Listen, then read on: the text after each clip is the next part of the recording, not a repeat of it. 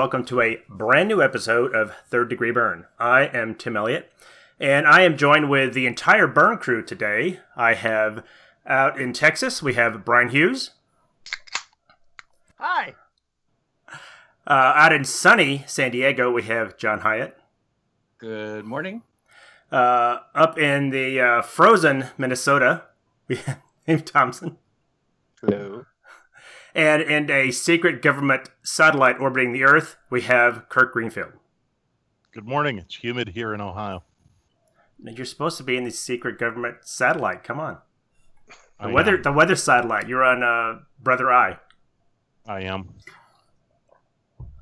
Uh, we are going to be covering. Uh, well, I'm going to let Brian take that over because he's got the heavy lifting this week. Uh, Brian, would you like to give us a brief synopsis, or not a synopsis? Just tell us what we're going to cover today.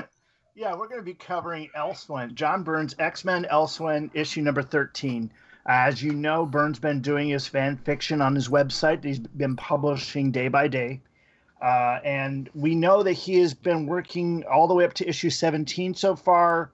13 has been completed, and so we're going to go ahead and cover that today. 14 is in progress right now, and holy cow, is it crazy what's going on there? So we'll, we'll get to cover that today, see what everybody thinks, except for David. He didn't read it.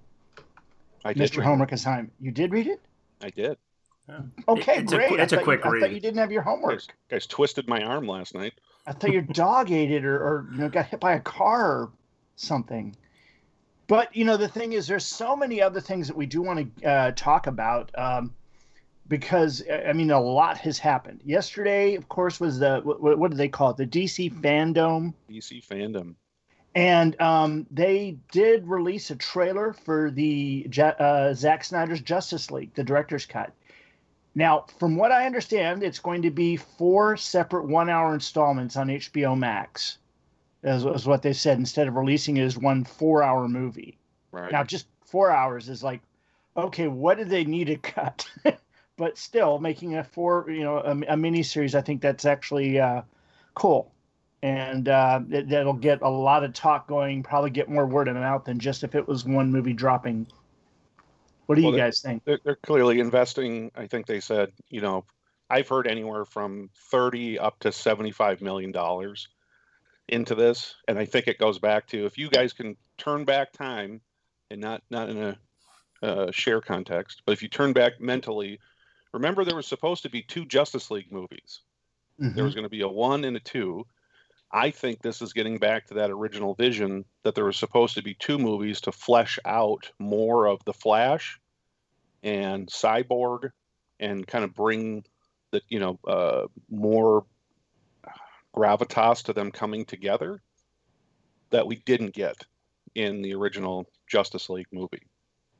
Interesting. I didn't know they were supposed to. They were going to split it like Infinity War, like that. I'd say I didn't know that. Uh, I didn't watch the trailer. I, I knew it was coming up, but I didn't. I did watch the trailer for the, if you can call it a trailer for the new Suicide Squad. Yeah, now that that one um, really surprised me when I saw all the characters that are in it, including Yeah. John Byrne's Bloodsport, played by Idris Elba. I'd Yeah. heard he was going to be in it, but all the rest were like, "Who is that? Who is that?" you know, Yeah, any that- of these characters. that- The that polka comic dot went from, man. like, that comic went from one dollar to fifty bucks overnight. Yeah, exactly. No joke. What, you, you're talking about Superman issue three? Uh-huh. Is it three where, where Bloodsport originally appeared? Three or four. Three or four, maybe five. Well, Anyway, let me, but- let me yeah. consult my uh my Handy brand new dandy. hardcover here, and I can tell you. Yeah, how is it that you get an advanced copy of that, Dave? It is He's a dealer, man. it's issue number four. Issue number four. And I mean, the thing is, David is a dealer, all right? And we all learned this because the first ones we got were free. Yeah. Yeah. We prefer So- the term retailer, okay, not dealer. Okay. He prefers the term pusher. Right. we need we need more people hooked on comics. Indeed. Hey, when you were watching the uh, Suicide Squad, did anyone go through and say, "Oh, there's a character that's not going to make it through the movie. Oh, that one's not going to Well, make it through the movie." I mean, the, the list is so huge. Mhm. exactly. And while I like, you know, John Cena, I just don't see him and his character making it through more than five seconds. Oh, he, Is that, no, is they're not that gonna. the polka dot man? I think he's going to be the Slipknot. No, no, he was uh, some guy with a big shiny helmet. He's uh, yeah, Peacekeeper. Peacekeeper. yeah, Yeah. yeah. Well, if they're And, gonna I mean- if they're gonna cast Cena, he's not gonna die off. That it's gonna be some unnamed, unknown actor that's gonna die Excuse off. me. How long was Brad Pitt in Deadpool 2? But that was different. That was more of a joke. no, this is Suicide Squad. This is like Strike Force Morituri. We were about to die. Half these guys are in there to die. Well, can you name the actor that played Slipknot in Yeah, the first uh, movie? Yeah, A- Adam Beach. Oh, okay. Well, I, I knew uh, the thing is I knew Adam Beach from uh, uh, John Woo movie, um, The Wind Talkers. oh, And oh, okay. So yeah, I, I, I, you know, as soon as I saw his name, I was like, oh, okay, I know him. You know, but uh, I'm trying to see, you know, uh, what you were saying about that book going up in value. Oh, I got to log in. But um, just yeah, I mean Nathan Fillion in there, and I didn't even get what his character's name was. Um, but you know, I mean, just a, a large cast of characters. Many are just cast to die. It's got to be that way. Well, I saw that uh, Sean Gunn's playing probably some CGI character. I don't know what he's called. Weasel, yeah, Yeah. Weasel. Yeah, he'll be a he'll be a, a rocket type character. And so he'll get voiced this time by Steve Buscemi or Patton Oswalt. And that's just a guess.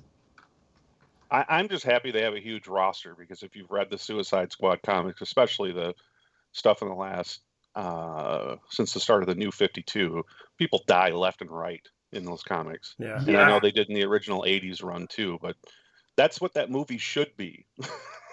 and the first But- go around, it really wasn't. And you Well, know, uh, John. That's what John they did with the Scourge, and Justice is Ah, served. I really like that. I wish they would they, they would find a way of bringing the Scourge into the MCU. You know, showing up in the various movies and such, or whatever they're going to wind up doing for TV. Uh, could be could be rather interesting, though. You know, it, it was originally happening in the Captain America book, uh, and showing up all over the place. But that cap was where it was um, really hanging its hat. Uh, now, did uh, now John Byrne himself was talking about the Suicide Squad, of course, because they're using Bloodsport in there. But he says he's gotten a, a pretty sizable royalty check. I was going to say he- it's a payday for him. Well, I mean, he was talking about the original movie, the first movie. He got a pretty sizable royalty check in there from them for that. Uh, he gets paid for Amanda Waller because Mm, he is listed basically as her creator, and of course as, as one of the creators Legends. of Suicide Squad. Yeah, from Legends. And um, eh, the the thing is, is like he's he's like, and he, goes, I, I just don't understand. I was art robot for those. and yet I'm getting that. And here they're going to use a character he's created, you know, that, that was all his. So, Right. you know, maybe you know he said he's not sure how big, how much bigger or smaller his royalty will be for that. Hmm. But um, it looks interesting. Looks uh, like again, James Gunn, you know, did the Guardians of the Galaxy movies. We know he knows how to do ensemble movies. We know he Right. knows how to make them fun, uh, even with you know dark material. So uh, it's something to look forward to. And then of course he's going right back and doing another Guardians of the Galaxy. See, I thought he was doing Guardians three and then goes Suicide Squad, but I guess it's flipped. He's doing Suicide because it says it's supposed to be out next. Yeah, next I mean, year. they, yeah, in theaters only. You notice they got Yeah. that that qualifier in there for that. Well, we No, saw I remember some. Gunn, Gunn Gunn was involved in a lot of controversy, and he got pulled off Guardians of the Galaxy, hmm Yeah, and that's where he got picked up for the Suicide Squad, and then and then they brought him back back. up first. Yeah, pick Yeah. back up. Yeah. Well, we went and saw Friday. Uh, our theaters just opened up. I think they've been open for about a week, so we went and saw Empire uh, Strikes are we Back. even allowed to talk to you for 14 days? Uh, oh, it, Corona can't come through the airways. At least I don't think it can. Can't it? We don't know what it can't do. We only know what it can do. It, can- it can do whatever the news media decides it can do. Uh, we we saw we saw ads for the Black Widow and oh a new Pixar type film, but it's not Pixar. It's by the people that did uh, Into the Spider Verse. And we just saw ads for something else, but stuff that uh, I guess is the Black Widow movie actually looks pretty good, and it uh, it's supposed to come to theaters. So Yeah, I've shown. You know, I always bounce that off my wife. You know, like, is this is this what you want? You know, in terms of like a female-led superhero movie. She didn't really have much interest in Black Widow, so we'll, we'll have to see how it kind of lands with other female fans. Now, I did show her another trailer that came out of the DC fandom, which was the Wonder Woman '84. Uh, you know, first look at uh, Catherine Wiig as Cheetah in that extended trailer, and she is pumped for that. Hmm, I have not seen that trailer yet. I haven't either. I've seen the No, I, I, first one. I have It's seen really the, good. the nice long trailer for Black Widow they put out a few months back, and that really piqued my interest for it, especially when they added uh, David Harbour as Red Guardian uh, in there. I was like, okay, now this this is something I can get on board with because I could watch David Harbour read the phone book. Well, it, it's nice. It seems more uh, the tone of the well, not lighthearted the way the Ant Man films are, but it's lower scales, or it doesn't. uh, It doesn't seem to be. Oh, we've got to save the the world. It's it's a smaller story dealing with more kind of James Bondy kind of stuff. So I think Marvel uni- uh, MCU needs films like that occasionally. That's not. Oh, we're saving the whole planet. We're saving our little corner of it. You know. So Yeah, it's kind of tough though. I mean, you know, here you've got a movie that's predominantly based on Russian characters in Russia when Russia's really not our best friend right now. And with with everything that's going on and the the, the open espionage that's happening in that country makes me wonder if they're to if they're to hold off releasing again right away. They have been very very quiet on what their plans are with with uh, with that movie. Well, the good thing about the Black Widow character, right, is that she rejected her her uh, her training from the Red Room, right, uh, or her Mhm. masters from the Red Room. So we'll have to see. I don't know what the story is for that one. Well, you know, if if you were interested in any part of the the Black Widow's backstory, you should watch the uh, Agent Carter series.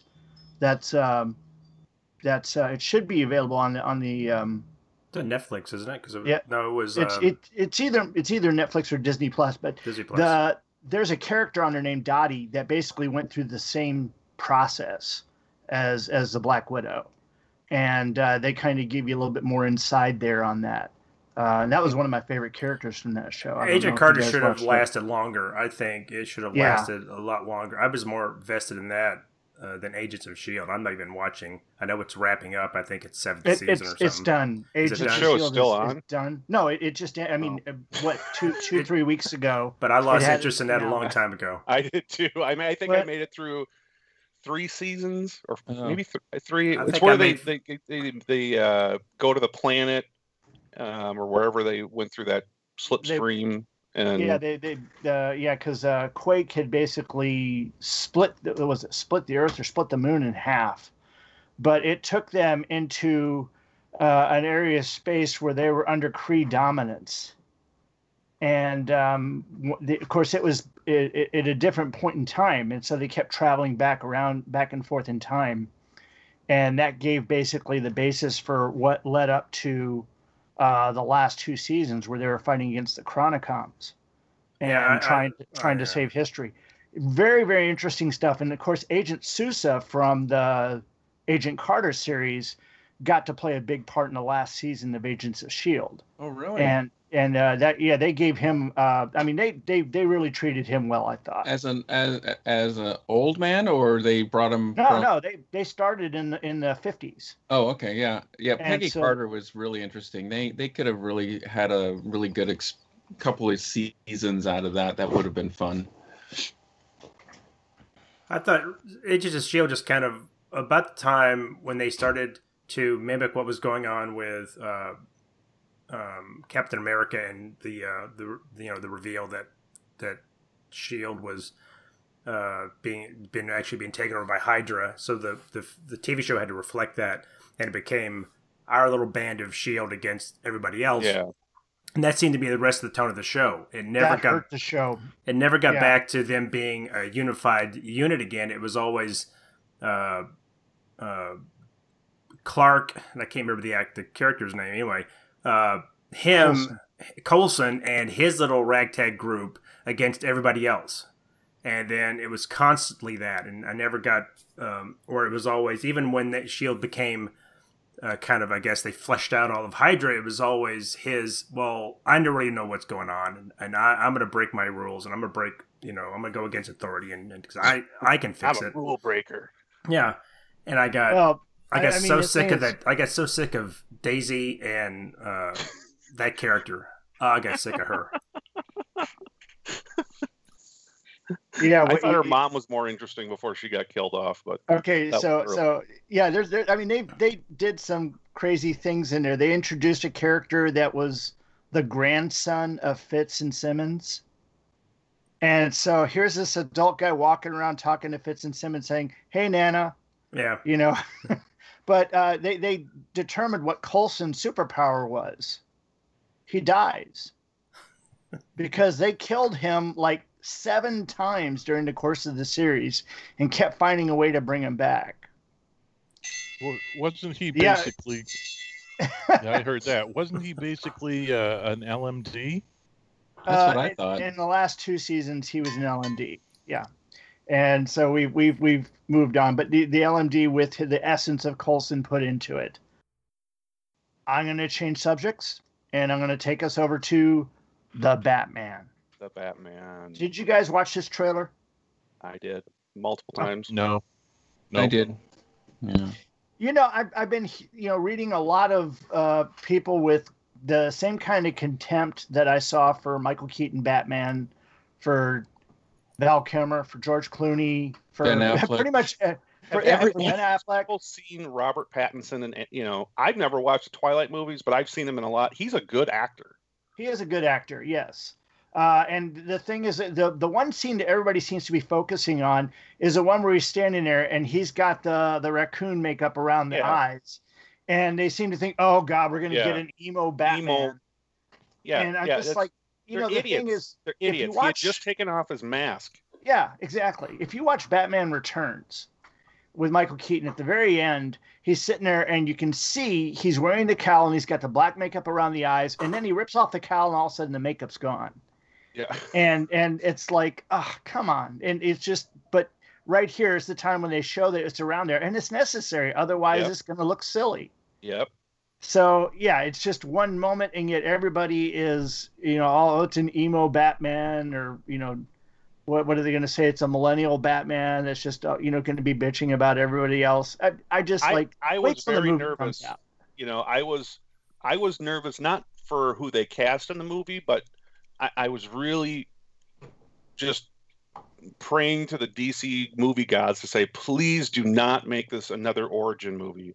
I cannot take another Batman origin movie. I just cannot deal with it anymore.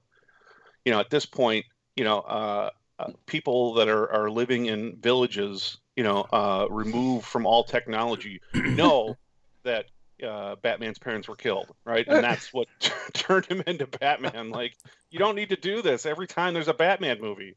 Like, give me a break. Well, that that's But what I. the, the, tra- the trailers show that that's not. It, it seems like it's picking up, like his early part of his career where he's starting the Batman. Isn't Well, this? yeah, is 'cause it it- kind of like Batman Year One? Is that what they're? I don't even know what the story Seems is. like it. But I, I was happy to see that, you know, in that in that trailer, he's you know he's wor- he's collaborating with the police. Yeah, Gordon, Let's- played by my favorite actor of all time, Jeffrey Wright. Yeah, Oh. he's super good. Just yeah, and I mean the thing is the cast is amazing. Zoe Kravitz as Selina Kyle, Colin Farrell as Oswald Cobblepot. Really? Paul Dano, yeah, Paul Dano, and I don't know if you guys recognize Paul Dano, but he's been all over movies over the past 20 years. Uh, character actor usually plays someone a little psychotic, and he's playing Edward Nashton or the Riddler. Andy Serkis is playing Alfred. And then Peter Sarsgaard, who was in the Green Lantern movie, um, is going to be playing the district attorney Colson. John Turturro is Yeah. Carmine Falcone. yeah. And So, so that leads some credence to the fact that the, you know, if the script was crap, you wouldn't have had, you know, all those uh, big actors or good actors sign on to a crap project. I just don't. I can't see that. Uh, I I may have take. I don't, I don't know if I agree with that, David. I think sometimes actors that will they either think it's going to be good or, or they they. I mean, you've seen plenty of big actors in terrible movies, but Yeah. Yeah. um, I don't. I mean, I think I think you're right. It it fall it, it goes down to more who is directing it, the story. It it doesn't Well, all it- rely on the even actors playing Batman. You know, the thing is, there was there was an actor who was sitting there, and he was approached by Martin Brest, the guy that directed Midnight Run, who says, "I got a movie a lot like that. I'd like you to be in, and I'm going to put you in with one of the best actors of the day." And this movie turned out to be Gigli. Okay, y- you never know what you're going to get. You just never know. Why would you go there? Well, we're talking about Batman, and Ben Affleck was the Batman. I was going six degrees of separation. Yeah. on that. Well, well, speaking of which, right, it was revealed that he is uh, Affleck will be reprising his Batman role I heard that in that. the Flash, Yes. and I'm excited for that because I really, really liked Ben Affleck as Batman. I and, thought and I Keaton, agree. I Keaton's going to be in that also, right? I, I agree with Yep. you. I liked uh, Ben Affleck. I think I, I was wondering if he- he would be able to pull it off, and he did. He did a really good job. I thought. killed it. Yeah. I thought Yeah. he did a good job of being world weary and being sore, and that's Yeah. something we don't see a lot. Hey, got a question for you. With all of the, the the characters that you mentioned in Batman, do you think it's sort of a subtle, fifteen years down or twenty years later from the Gotham TV series? Since it seems like they're kind of pulling those characters through. I don't. I don't. I mean, again, these are Batman's rogues gallery. They're going to Yeah. show up in any you know any movie series, and the the fact is is that Zoe Kravitz is playing Catwoman, whereas. Uh, you know, the gal that played Catwoman in the the Gotham series uh, was significantly different in appearance. And I'll just leave it at that. Okay, Um, and of course, Gordon um, significantly different. In, That's in true. Yeah, you're as right. you're right. But Yeah, that, you know, that's good, you know, in terms of, you know, they're casting the best actors for the role. You Yeah, know, like Jeffrey Wright as Gordon. I mean, that's going to be awesome. yeah, he's going to kill it. Um, assuming it's a good script, you know, and that's always the thing that kind of looms over the DC movies is is the script good? Because I, I think, you know, like most of us, Henry Henry Cavill is a, is a great actor if you've seen him in his other movies, but they just didn't give him anything to work with as Superman. You know, kind of the same trap that Affleck got into at the script, which was part of the reason why he didn't want to come back and do another Batman. Um, yeah, and but that leaves me a question on the Flash. Is that is since Michael Keaton is also going to appear in the Flash uh, as as the older Batman, is Ben Affleck's appearance there going to be, you know, one supposedly minute it's a gone? significant no supposedly it's a significant role Okay, Okay, wait a minute. So Keaton is playing. He's not playing Bruce Wayne. No Well, well, the flash movie the flash will be going through the multiverse basically Oh, Yeah. okay, I get you. I get that's you. how he meets these other batman Um. Oh, okay. apparently he's also going to run into Doctor Strange. So uh, we'll see. Oh wait, that's the Multiverse of Madness. I'm getting this confused. Have you uh, guys also seen the trailer for um, uh, Henry Cavill in Enola Holmes? Hmm, I don't even know what that is. Uh, Enola Holmes is the story of Sherlock Holmes' little sister. And uh, Henry Cavill is playing Sherlock Holmes. He's going to be playing a much younger Sherlock than we're accustomed to. And Millie Bobby Brown from Stranger Things is playing Enola Holmes. And Helena Bonham Carter, I believe, is playing their mother. Mm-hmm. But uh, it, it looks like an interesting movie. The trailer's out there, so take a look at it, see what We you already think. we already Uh, have a wonderful movie called Young Sherlock Holmes. We don't need another one.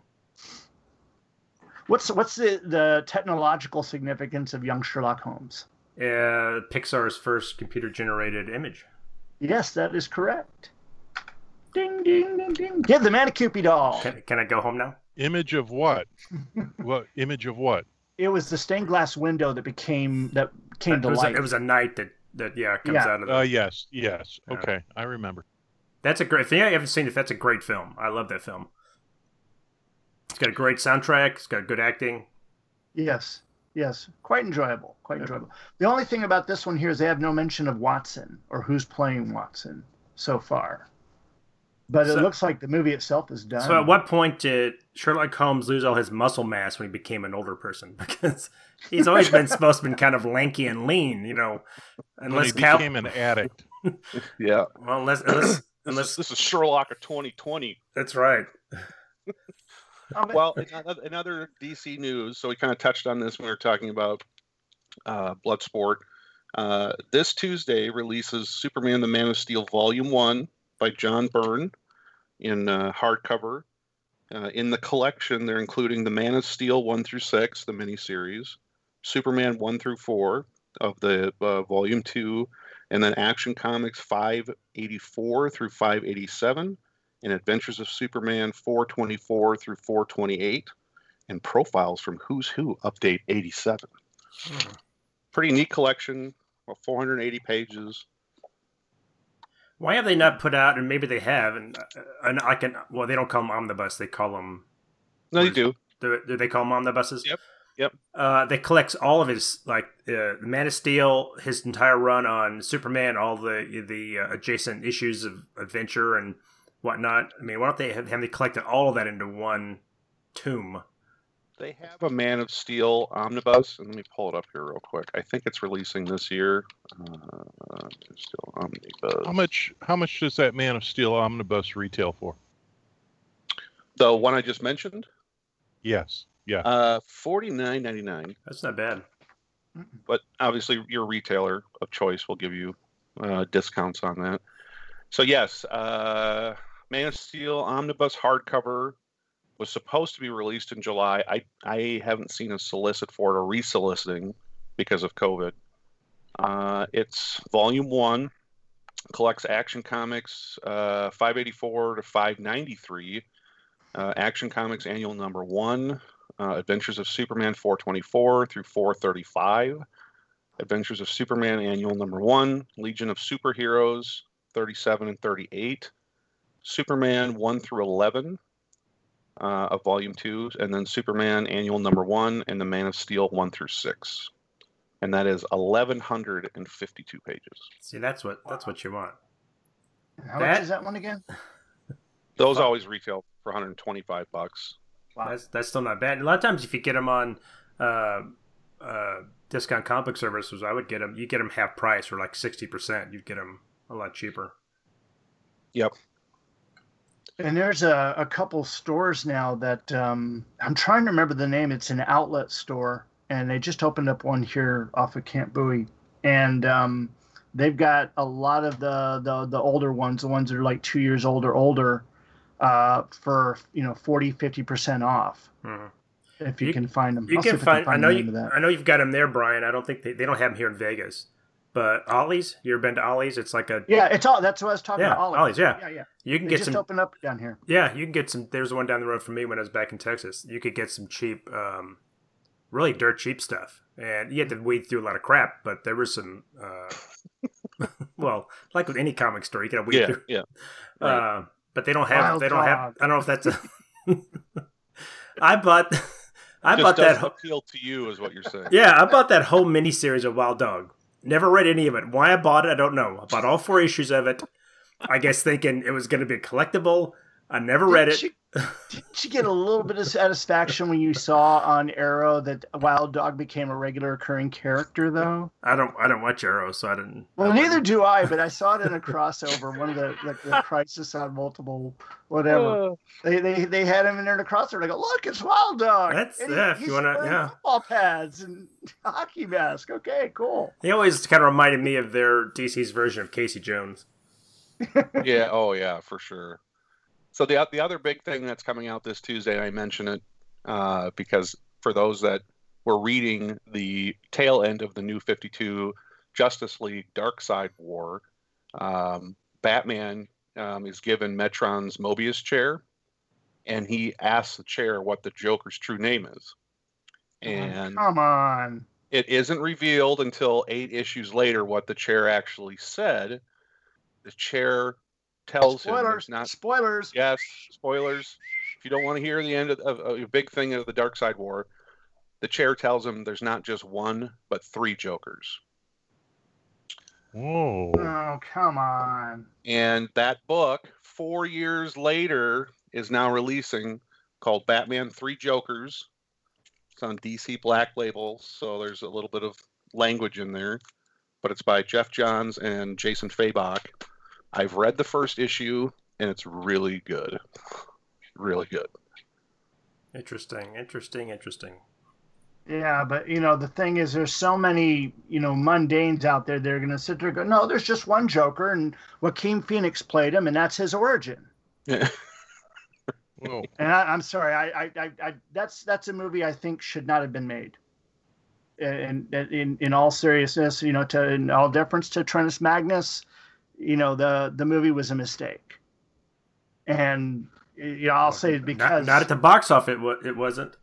No, I mean the thing is because it was so successful, that makes it even more of a mistake. Because there are so many people now that look at that and say that's the definitive Joker origin. So wait right. a minute. So he's overriding because you know Heath Ledger was once he, Heath Ledger was a Joker. Everybody's like, oh, he's the best.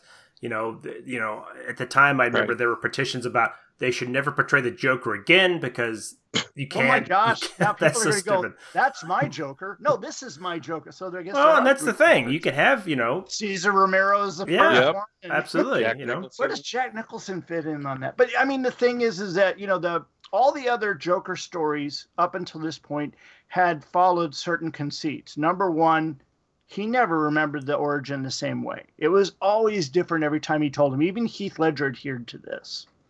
Number two, Joker did not in any way, form, or fashion have any idea, clue, or relation to Bruce Wayne. No, it's all going to Because- be connected, Brian. It's all got to be connected. But the thing is, what that Joker movie said unequivocally is that he knew that well, ultimately the Joker would know that Batman is Bruce Wayne, Um, and that Well, he's that- that- responsible but for. But, but that's part of the game, and then that's No, no, you know, no, for- no for Joker. For Joker, that's part of the game that he knows who he is, but he doesn't care. That's how that's how uh, you know much he enjoys the battle dynamic between him and and Batman. Hmm. I, I do kind of like the idea that Joker is kind of a Dread Pirate Roberts type character that he keeps passing it along to somebody else. That he gets And tired of being Willingly the or unwillingly, yes. yeah, he gets It tired of being sense. the Joker and he passes on to somebody else. Batman if- Beyond if he's- anyone? If he's behind white uh, makeup, I mean, it's not unlike Kiss. They replaced two of their members, and they gave them the the same makeup, and many fans didn't even realize that they had substituted two other Right? Uh, Yeah. performers. So in this makes perfect sense in the real world. I mean, how would you know that it wasn't the same guy? He's Yeah. dressed up and he claims that he's Joker.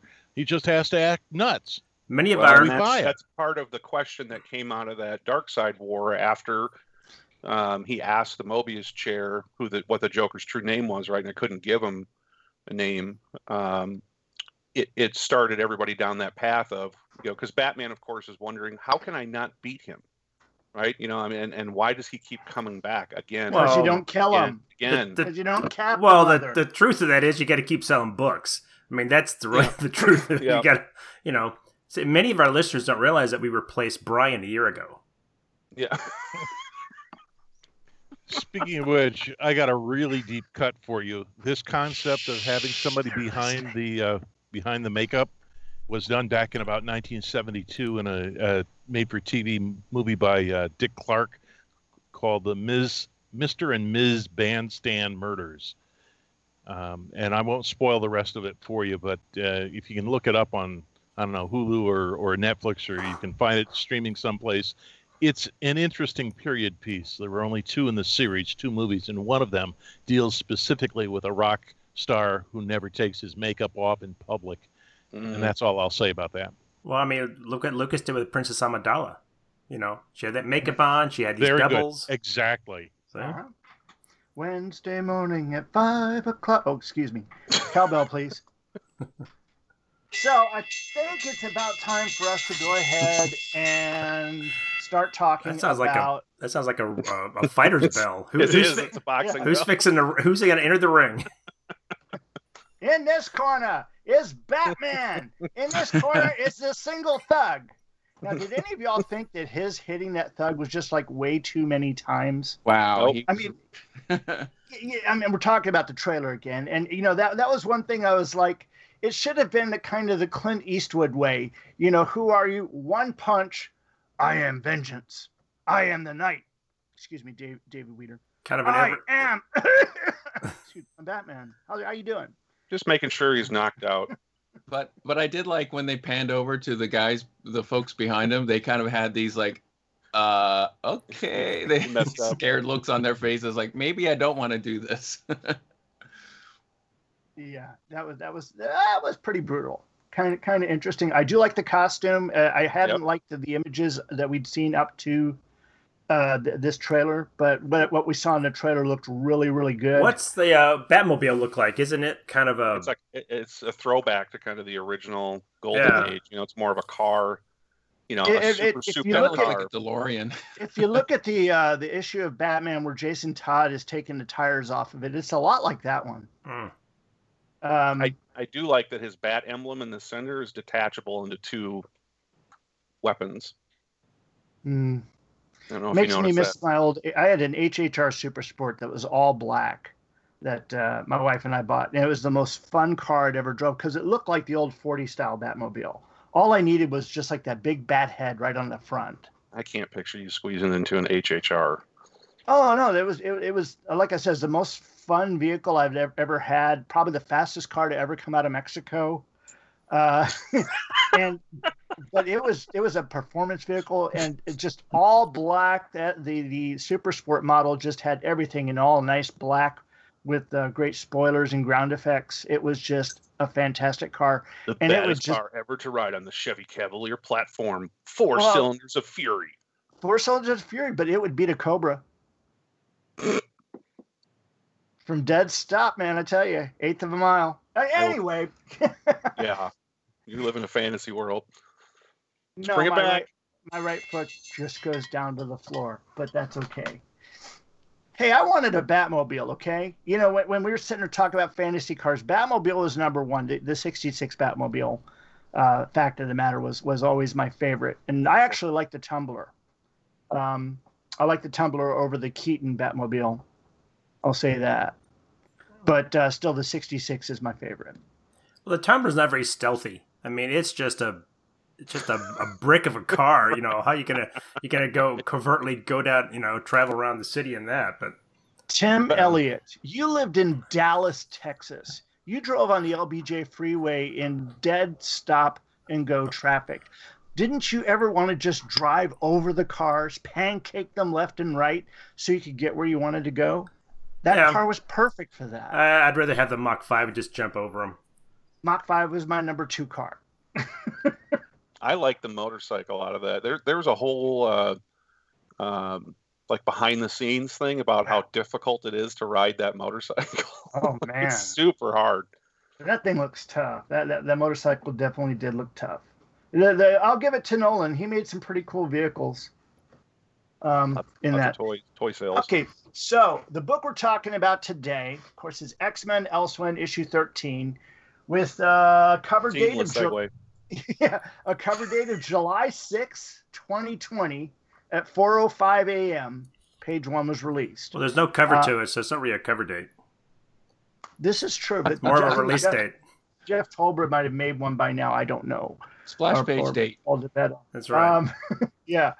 And uh, I've got a synopsis I put together basically by reading it. Uh, I didn't steal it from any wiki because no one else has done a, a wiki on this yet. So here we go. Issue 13 begins with a flashback. Just over two years prior, Jean Grey is piloting the Starcore shuttle back to Earth.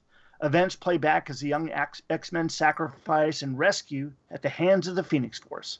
We see once again as the shuttle splashes down into Jamaica Bay and Phoenix arises from the water only to collapse and to be taken ashore by Scott and the X Men. We jump ahead two years to where issue 12 left off. Dark Phoenix has returned. The Phoenix Force has all but left Lilandra and entered Jean Grey's body. What floats before Charles Xavier appears to be Phoenix in her final phase. Cyclops attacks Phoenix from the ground, blasting her with the full force of his optic blast. Xavier tries to get the rest of the X Men, the Greys, and Lilandra to cover. Wolverine attacks, though, slicing Jean from behind. Dark Phoenix responds in kind by superheating Wolverine's adamantium skeleton, cooking him from the inside. The agony overtakes Logan completely, but Kitty Pryde pulls Logan's body underground before Phoenix can hurt him further. Dark Phoenix appears to have trouble locating Wolverine while Kitty Pryde phases him. She rips the earth up telekinetically, but not before Kitty has taken Logan to the safe room in the X Mansion basement. Wolverine is still in so much pain, though, that he instant, instinctively swipes out at Kitty with his claws and slashes at her chest. Dark Phoenix continues to look for Wolverine, but gives up when she realizes he's gone down into the maze that is the X Mansion basement. She once again turns her attention to Professor X and those on the surface. Storm tries once again to speak to her, speak to the part of Jean that she calls sister. Jean rebuffs the attempt and knocks Storm to the ground. Joff enters the fray throws a portion of the rubble at Jean with the expected results as she swats it away with ease. Joff confronts her, asking why she doesn't simply destroy him.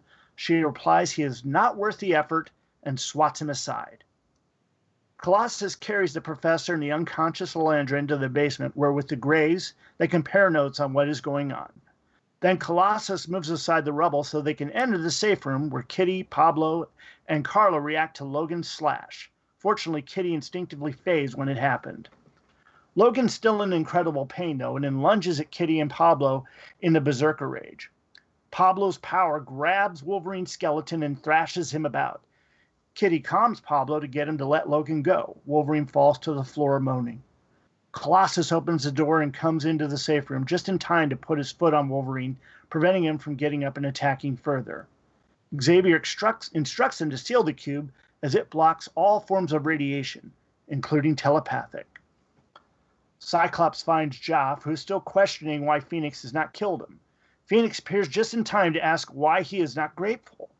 Now Cyclops confronts Dark Phoenix as to why she is not killing. Dark Phoenix assaults Cyclops telepathically, feeding him a false memory from the battle on the blue area of the moon. This time, Cyclops sees Jean fried to death in a flame attack. Before he can fully react, Gladiator grabs uh, Scott while he starts blasting him. He punches Cyclops hard. Cyclops' body falls limp away from the illusion and Dark Phoenix as she asks him if he's still sure that she does not kill. To be continued. Whew. Well, what do you guys think? Bravo. Very good. I like I like Gladiator too. Uh, Gladiator. Gladiator. Excuse me. I'm thirsty. Great. We got a drink. Asian. Uh, good good Oh, now we gotta synopsis. Good that synopsis, Brian. Thank you. Thank you. Well, I, I like that he uh, now. I like that he has a that we have a kind of a timeline on this. So the, all of this is taking everything from X Men 100 to X Men 137 at least took place took place over about two years according to this. Yeah. Yes. Uh, now, at the beginning of the series, it started like. Didn't they say that the X Men 137 actually took place a year prior? yeah. So this is you know in the two year time time frame, the death of Phoenix is right there in the middle. One year in the middle. Okay. Yeah. So that means everything from X Men 100 to X Men 137 took place in a year. That's a busy year. Yeah how do you feel about that, John? it's a busy year. I, I just when I was a kid, I used to always try to figure out what timelines were and how things Yeah. were, and you know, I used to use the Christmas issues as okay, this has been a year since all of this stuff happened, but then again, there was too many Christmases, so you know, um, I always like to try to figure out how the Marvel universe interacted with each other and uh, which stories happened where. So I I was a big fan of shared universes, so that's why it's kind of fun to have this stuff. I want to ask you guys if uh, you thought the first three pages did we need three pages of flashback, or could we have done that in say a page? I'll tell you, reading them day by day, I actually was kind of like a little down on the on the fact that he had done this. You know, it's like a, another flashback. Right. But picking this back up, going back to it, and just reading it on its own, uh, it didn't detract from anything. It gave me, you know, that the, the standing points of the plot to let me know what where he's going with this. So I didn't have a problem with it that way. It's just if you're binge reading, it's you- you're going to kind of go, do we have to go over this again? And that's that's my uh, my problem with this whole issue that I one I, I just I've read it four or five times. I really couldn't just couldn't get into it because it feels like this is ten pages of story that he's expanded to twenty. It feels a little bit of filler. Uh, and it's like okay, the, the, didn't feel like the story has really progressed much. I to kind of get on with it, and that may be just me reacting to this. I mean, the, the, artwork is gorgeous. I mean, there's a few hanky things here and there, but yeah, the story I felt like we're I feel like we're just treading water for a while here. Let's kind of move on. And I think because we did such a deep dive on the Dark Phoenix saga, you know, these not not too long ago, you know, the the panels from the original issues are still pretty strong in my mind. I felt the same way reading it. I was like, okay, well, I would think if you, if it, say this was actually took place, say these were actually what were published, then I would think, okay, we're going through this all over again. This is to me, I hate draw this comparison, but it feels like Secret Wars two. Okay, we've already done Secret Wars, now we're doing right. Secret Wars two. It's kind of and it's not as well done. So it's like let let's do something else. Let's why are we going back to the Dark Phoenix stuff?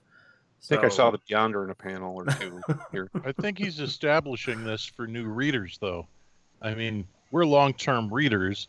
We know the original story, but he's very aware that there may be folks following this that haven't been fortunate enough to get the original trade paperback or the original Death of Phoenix, or you know what I'm saying? Death right, right, Grey. right. But I think some of that could be done with some some editorial boxes like, hey, if you want to know this story, go back and check out this issue. Um, I have a question. Well, he could have he could have done one page too that just said, here here's the you know what happened in X. Right. I, blah, yeah, blah, I think blah, one, right? it could have been done in one page instead of three. Yep. What do, what do they call the the wood things that like shingles and all that stuff come on when you're carrying them with a forklift? Pallets. A pallet? The pallets, yeah. A skid? If, if you look at the Starcore satellite and they've got that hole in the side, is it look like they're using like one of those wood pallets to block up the hole? yeah. yeah, I saw that too. I got another nitpick on that page as well. As we zoom in, here we go. Well, no, as we zoom in, we see Jean Grey belted in in the uh, in the pilot's chair, right? Yep. Yep. Watch your belt. Watch the harness. Last page last panel rather, suddenly it's she's not strapped in. Yeah, and uh, but it's open. It's open up. You can see one of them. The shows looks like it's torn away. Yeah, it's getting uh, that. That's it that's actually like... a, a, pretty decent detail because that's how it uh, occurred in the the original story. Okay. She wasn't the one that that that popped it open. It popped open either by the will of the Phoenix Force or just the events that were going on there. Yeah, yeah. Now this are we? Oh, go ahead, John. I was just to say, you know, reading it day by day, I kind of was like, uh, I don't, you know, why, why? But reading it as a whole, um, I'm kind of, I like the three page. It was a very good representation of um, X Men 100 and 101. I mean, it's really, I, I like how he went back and just is honoring Dave Cockrum by um, retelling, you know, re- revisiting those key elements in that very important story, which was so exciting back then to us. Yeah, it's nice to see his take on Cockrum's work. That's yeah. that's always nice. Uh, Isn't it and, interesting how this shuttle looks a lot like the shuttle we wound up with five years later? yeah, I that that I, I just I just find that that very interesting that Dave Cockrum, you know, had designed something that, you know, later on we were we were using. Yeah. That's kind of weird. And, and, I think Kirk is pretty pretty on with um, he's he's doing all of this for the readers, those who are getting interested today. Some of those folks they're not going to go back and revisit all of these all of these stories. So I think it helps them pad it out. It is padding, pad it out, but it also gives some background so that people will understand more about the story. And I, I think it's I think by expanding it out rather than just doing it all on one page, it's helping us to again care about the character or care about what's going on or why it's such an important thing. So and it's giving us feeding us tiny details we're not even aware of that are yeah. going to be relevant down the road. Yeah. If if you look at the um, the very first image, you know, of course, the Starcore shuttle and everything. One of the things that's really apparent, and this is, is something I was reading on Byrne's page, is that uh, over the last couple years, he's gotten very um, reliant upon that electric eraser And so you can see here that he drew all this this Mhm. darkness and everything in there, and then came back on it with the electric eraser to make the lines that show the energy and everything that's going about the uh, the, the flames and such that are going about the shuttle. I thought that was really really cool. But I, I just love the imagery of that shuttle there. It's just amazing. Again, just a few months ago, I got to put my hands on one of our shuttlecraft uh, at the Johnson Space Center. So I'm, Ooh, like, I'm wow. always always uh, interested in, in in that kind of stuff. Hmm. Anyway, but uh, you, you know, as you go down and you look down at the uh, as you get to the bottom of the page, and you start seeing the tack, tack, tack, tack of the of the cosmic rays hitting the the shuttle, and then you see that beautiful image of Jean's eye Mm-hmm. in the bottom left panel and what he's done with that. And he, he was saying how sometimes the inkers would uh, screw up these details. So I'm glad that we got to see it in its penciled form to see exactly you know what he was talking about there. That's a very much of an anime eye. Yeah, uh, with the with the uh, the reflection in the iris there. That's that's a telltale and the sign. halos, yeah. uh, halos. Maybe that maybe I've missed this, so, so I'm not going to retract what I said. I'm to stand by my statement. Uh, at you know the, the last page before we get to the kind of the, the, the we jump back to the present you see her you know she's kind of having birthing pains i guess you know she falls into the water and cyclops has to go down and uh, and rescue her and, and you know the rest on way to shore maybe that is a parallel to towards the end of the story where he is also trying to save her and he can't or he's trying to save her again so maybe that's what byrne's kind of drawing uh, comparisons there Hmm. possibly That's interesting. yeah yeah, that, that's a good point. Yeah, deep, That was a good Tim. point. Deep. Uh, yeah. Hey, I'm not just a pretty face. And so when we get to that next page where Phoen- Dark Phoenix is there and she's got Xavier floating in the air, and you see the Greys and Wolverine and Colossus uh, in that imagery, um, does Mrs. Grey look like she's whitewashed compared to the rest of them? Like maybe her face was added in as a later component?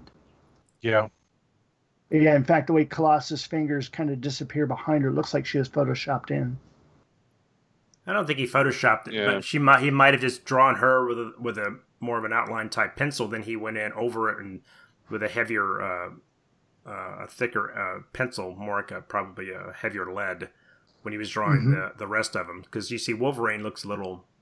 His outline is not quite as dark as Colossus or Right. um, uh, uh, Jean's father. So um, it's a it's a nice um it's a nice image. I mean, it's it's a nice nice rendering of Colossus, and like I said, the the my my problems with this issue have nothing to do with the artwork, except you know there's a few things here and there that are Oh, kind of yeah. weird.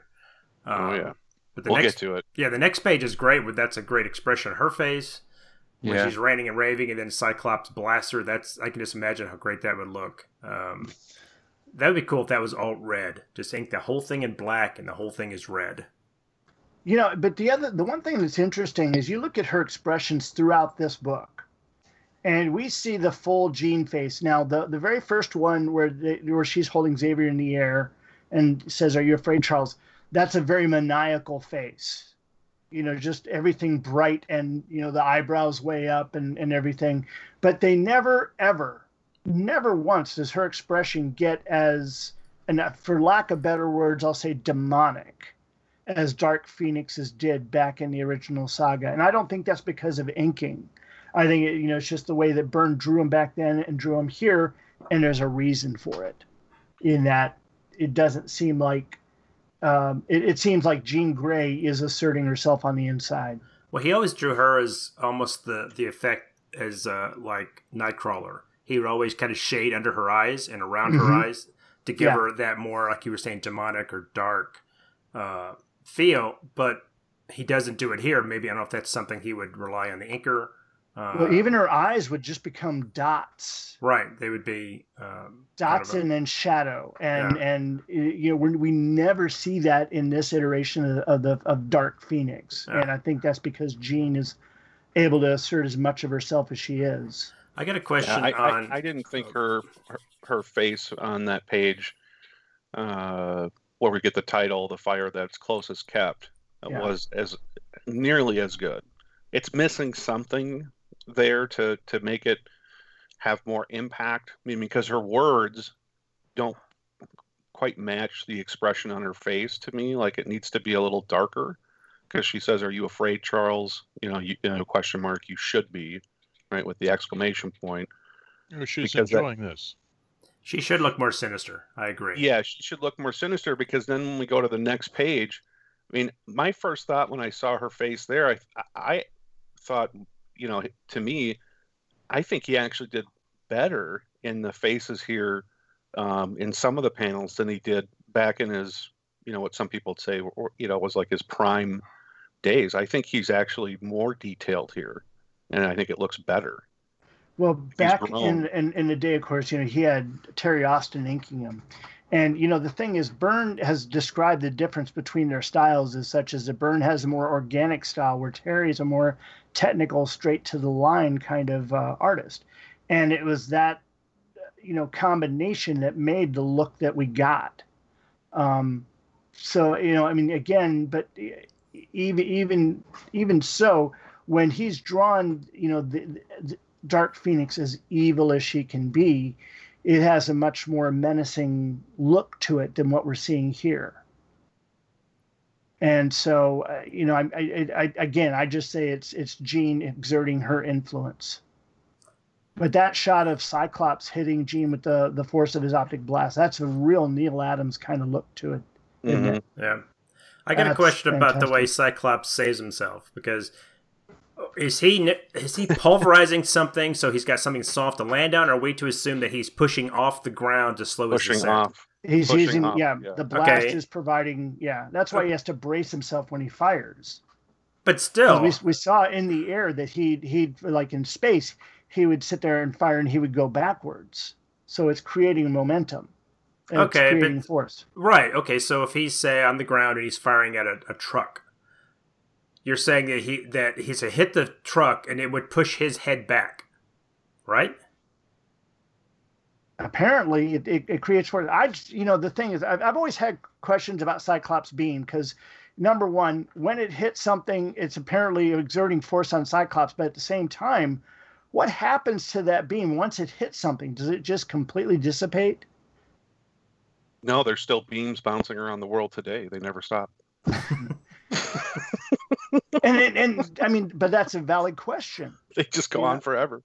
I I mean, I think the only way it works is if it it projects from his eyes and applies force, but there's no opposite reaction on his head. Otherwise, it would take his head off or snap it back. Right. Then- yeah. He'd then have he whipple. would He'd have constant splat. whiplash. Yeah, He would go splat on the ground in that scene right there in the middle panel. Well, he should he should have been Gwen Stacy, yeah. right, Kirk?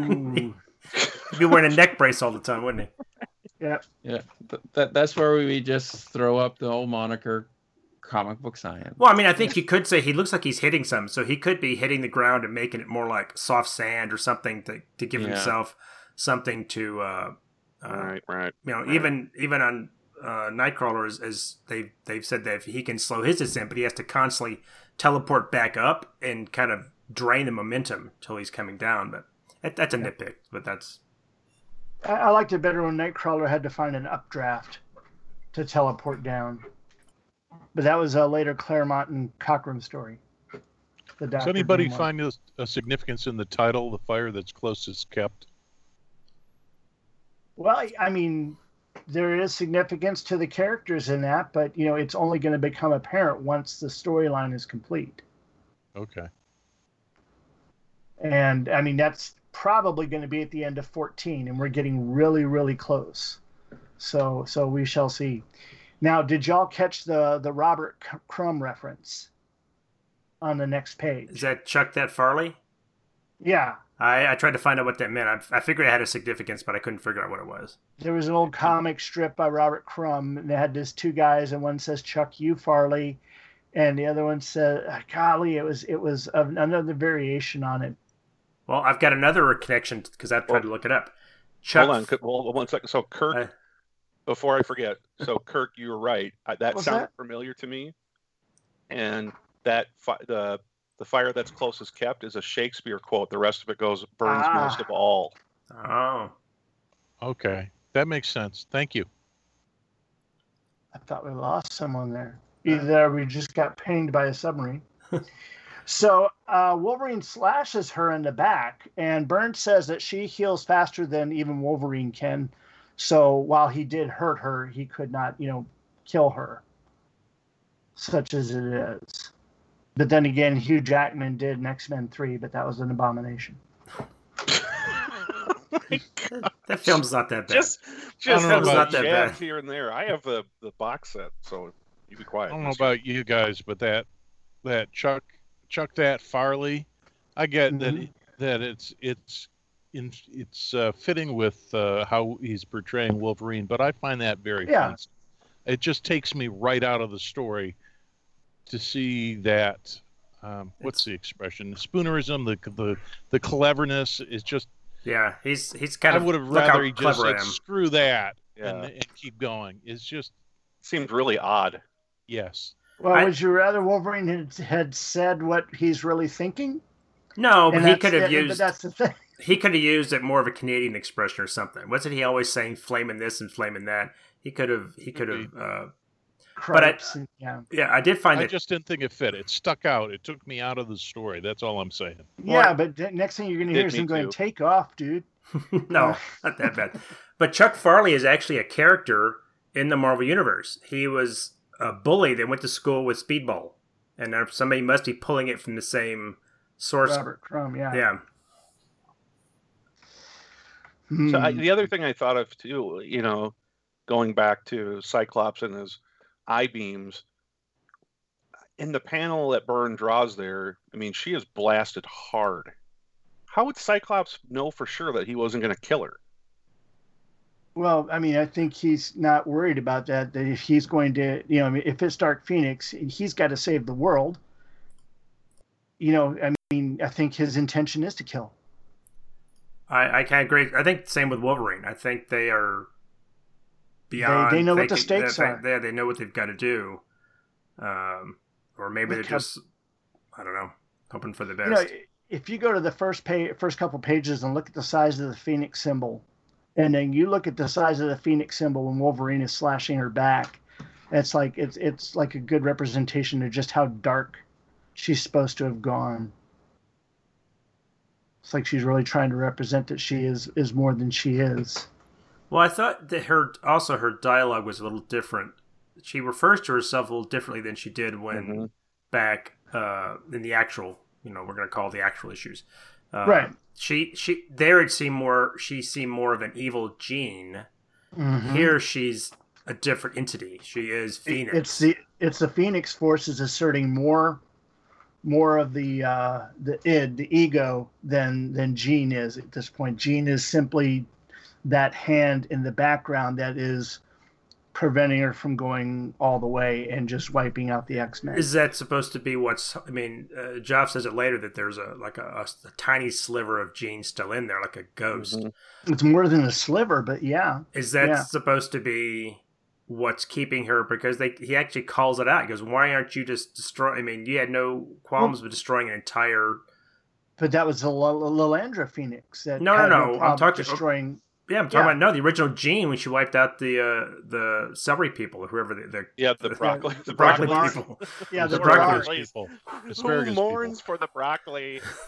but what what what the the idea is here, of course, is that the Phoenix Force itself joined with Jean Grey because it saw that she could be a calming influence on her, on the Phoenix Force itself, and she was fine. I mean, the power was growing, but the corruption wasn't there. That didn't happen until Jason Wyngarde got involved. You know, Mastermind got involved and you know seduced and corrupted her. But why would this elemental force that that just lust for destruction want a calming effect? Why would it? Why would it want to uh, uh, join with a join with a human? Even an is alcoholic has a moment of clarity. yeah the phoenix is a much more complex entity. I mean i, I could rattle off a, a bunch of issues where it kind of delves into some of the the inter um, you know thoughts of the phoenix force. It's not stupid. Uh, so i would agree that it's it's looking for a host that can not only contain its power right but can also kind of rein it in a little bit too Yeah, and besides, the thing is here, what, what we're seeing though is while she seems unwilling to kill, she is more than happy to torture in ways that are just insidious. This Oh, next yeah. page where she superheats Wolverine's adamantium skeleton, and I mean the, the phrase is used. Uh, you know, nothing. Your strength is nothing when I can make your metal bones as hot as the sun honestly, I don't think she made it that hot because, well, he would burst into flame and fry everybody around him. But still, that just you can tell that what she's done to him is so horrid and painful. This is the worst. And I was disappointed that Byrne didn't go there because he mentions it or has Xavier mention it.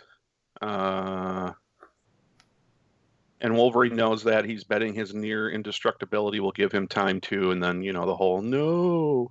Yeah, Um, I was hoping because we, we know, you know, much later on in the X Men history, right? Magneto pulls the adamantium out of Wolverine's body. Ugh. I know. It's brut- It's a brutal comic. Um, I was hoping that she was going to cook him, right? And so we'd get that that uh, you know adamantium skeleton look, and then he starts to reconstitute. You know, because if she if she is Jean combined with the Phoenix Force, then she should know. Yeah, I'm gonna you know kill him, but he he can't really die as Well, long as there's a couple well, the atoms one left. thing He'll come back. that- the then Byrne doesn't subscribe to that. He doesn't believe that he could come back from a couple atoms like the, like what happened in later books. These were later writers that were more fans than they were writers. And what what he's always said is that you know Wolverine's healing factor is not this super instantaneous take you back from nothing kind of thing. You know, if she had done that far, if if if if you know he'd burst into flame and burnt on the outside, he would probably be months healing. And that's the especially thing. if it was all the way through. Right, and this feels more like the way Wolverine was portrayed later on, where he was he could survive anything. Yeah, uh, which they crap. did they didn't really do uh, when Claremont and Byrne were kind of writing the book. That he he was you know he could recover from any kind of mortal injury, but you know if you it's it's more you know how they treated him in the Ultimate Universe, where he was he gets he gets his head cut off and he's still alive and it's and it's like you it's like your your mutant power is not uh, a healing factor it's that you can survive death or something like that. That's they gloss over it some way so i like him when he's a little more uh, vulnerable and not to your point you know oh there's a there's a there's a sliver of you know skin left. Well we're gonna grow another one. Don't worry about it. Um because then See, what and- see, and I think it's just the time periods we grew up in because I, I fall on the other side, because to me Wolverine doesn't really have anything magical about him other than he's got adamantium skeleton, which the only reason he survives, right, is because of his healing factor is constantly keeping what should be killing him at bay, and he's got claws. But he's teamed up right on on on a team where you've got a guy that can turn into solid metal. Another one that shoots laser beams. You've got you know telepathy. You've got um, you know matter manipulation.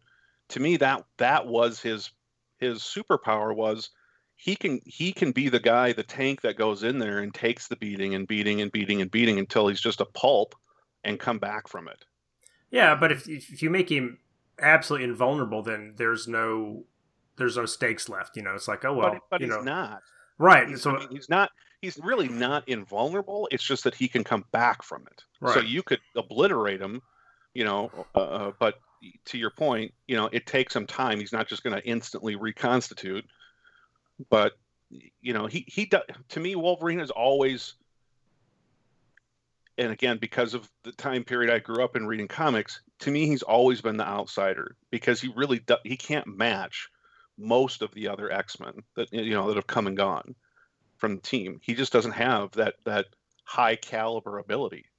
Well, do you think do you think in these images that you should see like steam coming off his body or yeah that, that's that's the one thing is like I was sitting there going, you know, it's like if, if he was as superheated as she said, you should see some some other out out you know outward effect from it. Well, he would have bl- he would have muscles should be blisters. bubbling Yeah. Yeah. bubbling off him It would boil. It would boil his blood. Yeah. But Now I love Kitty pulling him into the ground Yes. like she did. I thought That was really that unexpected.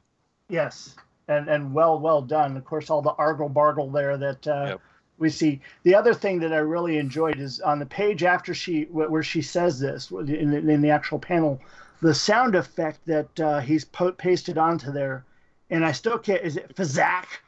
You know, it's just it, it's it looks incredibly effective, and yet you don't know how it is that what she did. I She think just- it, it sounded like a sizzle. I think you would hear him Yeah. like a steak on a grill. Oh, oh man.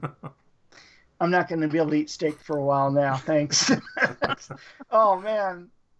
Well, let, Ah. since we're on that page, her face where she says "little fool," that's that's not very good. I don't like the what It's is the little expression? Abner. Yeah, the expression he's Uh, going not- not for little is Abner, not. Um, any any um, what do you call it? Annie, Orphan Annie, little Orphan Annie. yeah, it doesn't look like Jean. It doesn't. It uh, the rest of the artwork's great. I love uh, all the detail in him being pulled because I had to read that at first. I didn't notice Kitty's fingers coming up, and then slowly either. slowly pulling her into the ground. I love nice that. touch there. Yeah, I don't think, and I'm going to skip ahead. Do you think we needed the backstory of her doing it? You know, where he jumps back in time, Kitty comes up, sees Wolverine, and this get this dialogue of her. I've taught myself to swim through the through the earth, and she grabs him, pulls him down. I don't think we needed that page. We could have just cut to. I mean, I, I, it, to me, that's that felt more like filler. It's like, yeah, it, it gives a little explanation as to what Kitty can do. Maybe we haven't talked about how she can swim through the earth and Well, that. it, it's funny because in the, like the last issue, she did that, and she said, you know, so I can, yeah, you know, s- s- go through all this and even sense what is around me. Basically, def, you know, defining her power a little bit more. Though I did like this statement in here that she says uh, there's resistance when she starts pulling Wolverine. She goes, "I bet it's those adamantium bones of his. They're totally un- unnatural." And Shouldn't so she's having to hot? fight. Well, that and again, you know, there's no outward. You know, I I don't think that Jean made him as hot as the sun, like she says. no, but she she does later. superseded She says when she's touching him, she goes, "He seems pretty messed up and hot." So there is some heat Yeah, coming off there's his resi- body. Residual heat. Yeah. Yeah. I wasn't crazy about the thing with the adamantium. I mean, I don't know if did that was that ever brought up in the actual issues that adamantium because it's so dense was harder for her to uh, phase through or uh, anything like that. So and that, that seemed No, like this just- whole He's establishing this. I know, and I don't know if that was something Byrne maybe wanted to wanted to do when him and Claremont were uh, were writing together or plotting together, or if it's just something that's. Um, it Yeah. seems like this is established so that later, when he goes crazy and swipes at her, Right. she can say, "Oh, I actually felt that." And I don't know Yeah. what she felt. You know, obviously it's nothing to hurt her, but Right, but you know the the thing is, there's there was a long-standing backstory somewhere that Byrne had always im- intended to do this scene where Wolverine slashed out at Kitty. It was um, an urban legend almost, you know that that you know he was going to kill Kitty uh, by Wolverine, and we saw kind of a a version of that in the first X-Men movie with Rogue. yeah. So So he Byrne would never so- draw Rogue. So you're saying Byrne wanted to have Kitty killed off, or just have her injured?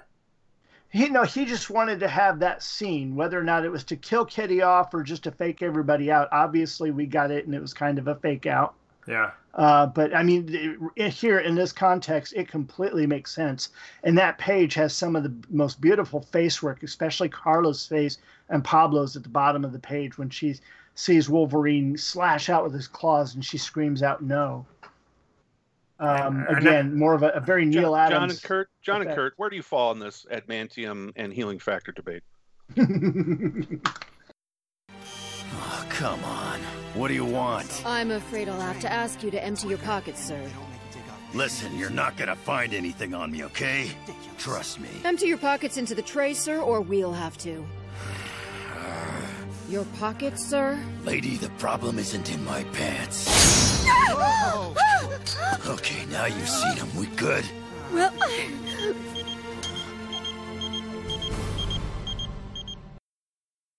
Well, I mean, uh, the question I think is, should Wolverine be able to heal back from even just one molecule left, or Yeah, that's pretty extreme in my book, but I've seen later books where they expanded that concept into a six-part miniseries. So, and I, think bought it that's- to my horror, but you know, Well- I, it's not terribly important to me. But I agree that seems to be extreme. I'm satisfied with the fact that he's got a healing factor, and it's employed when the, writer needs a plot device. You know, that's enough for me. Yeah, I don't need the.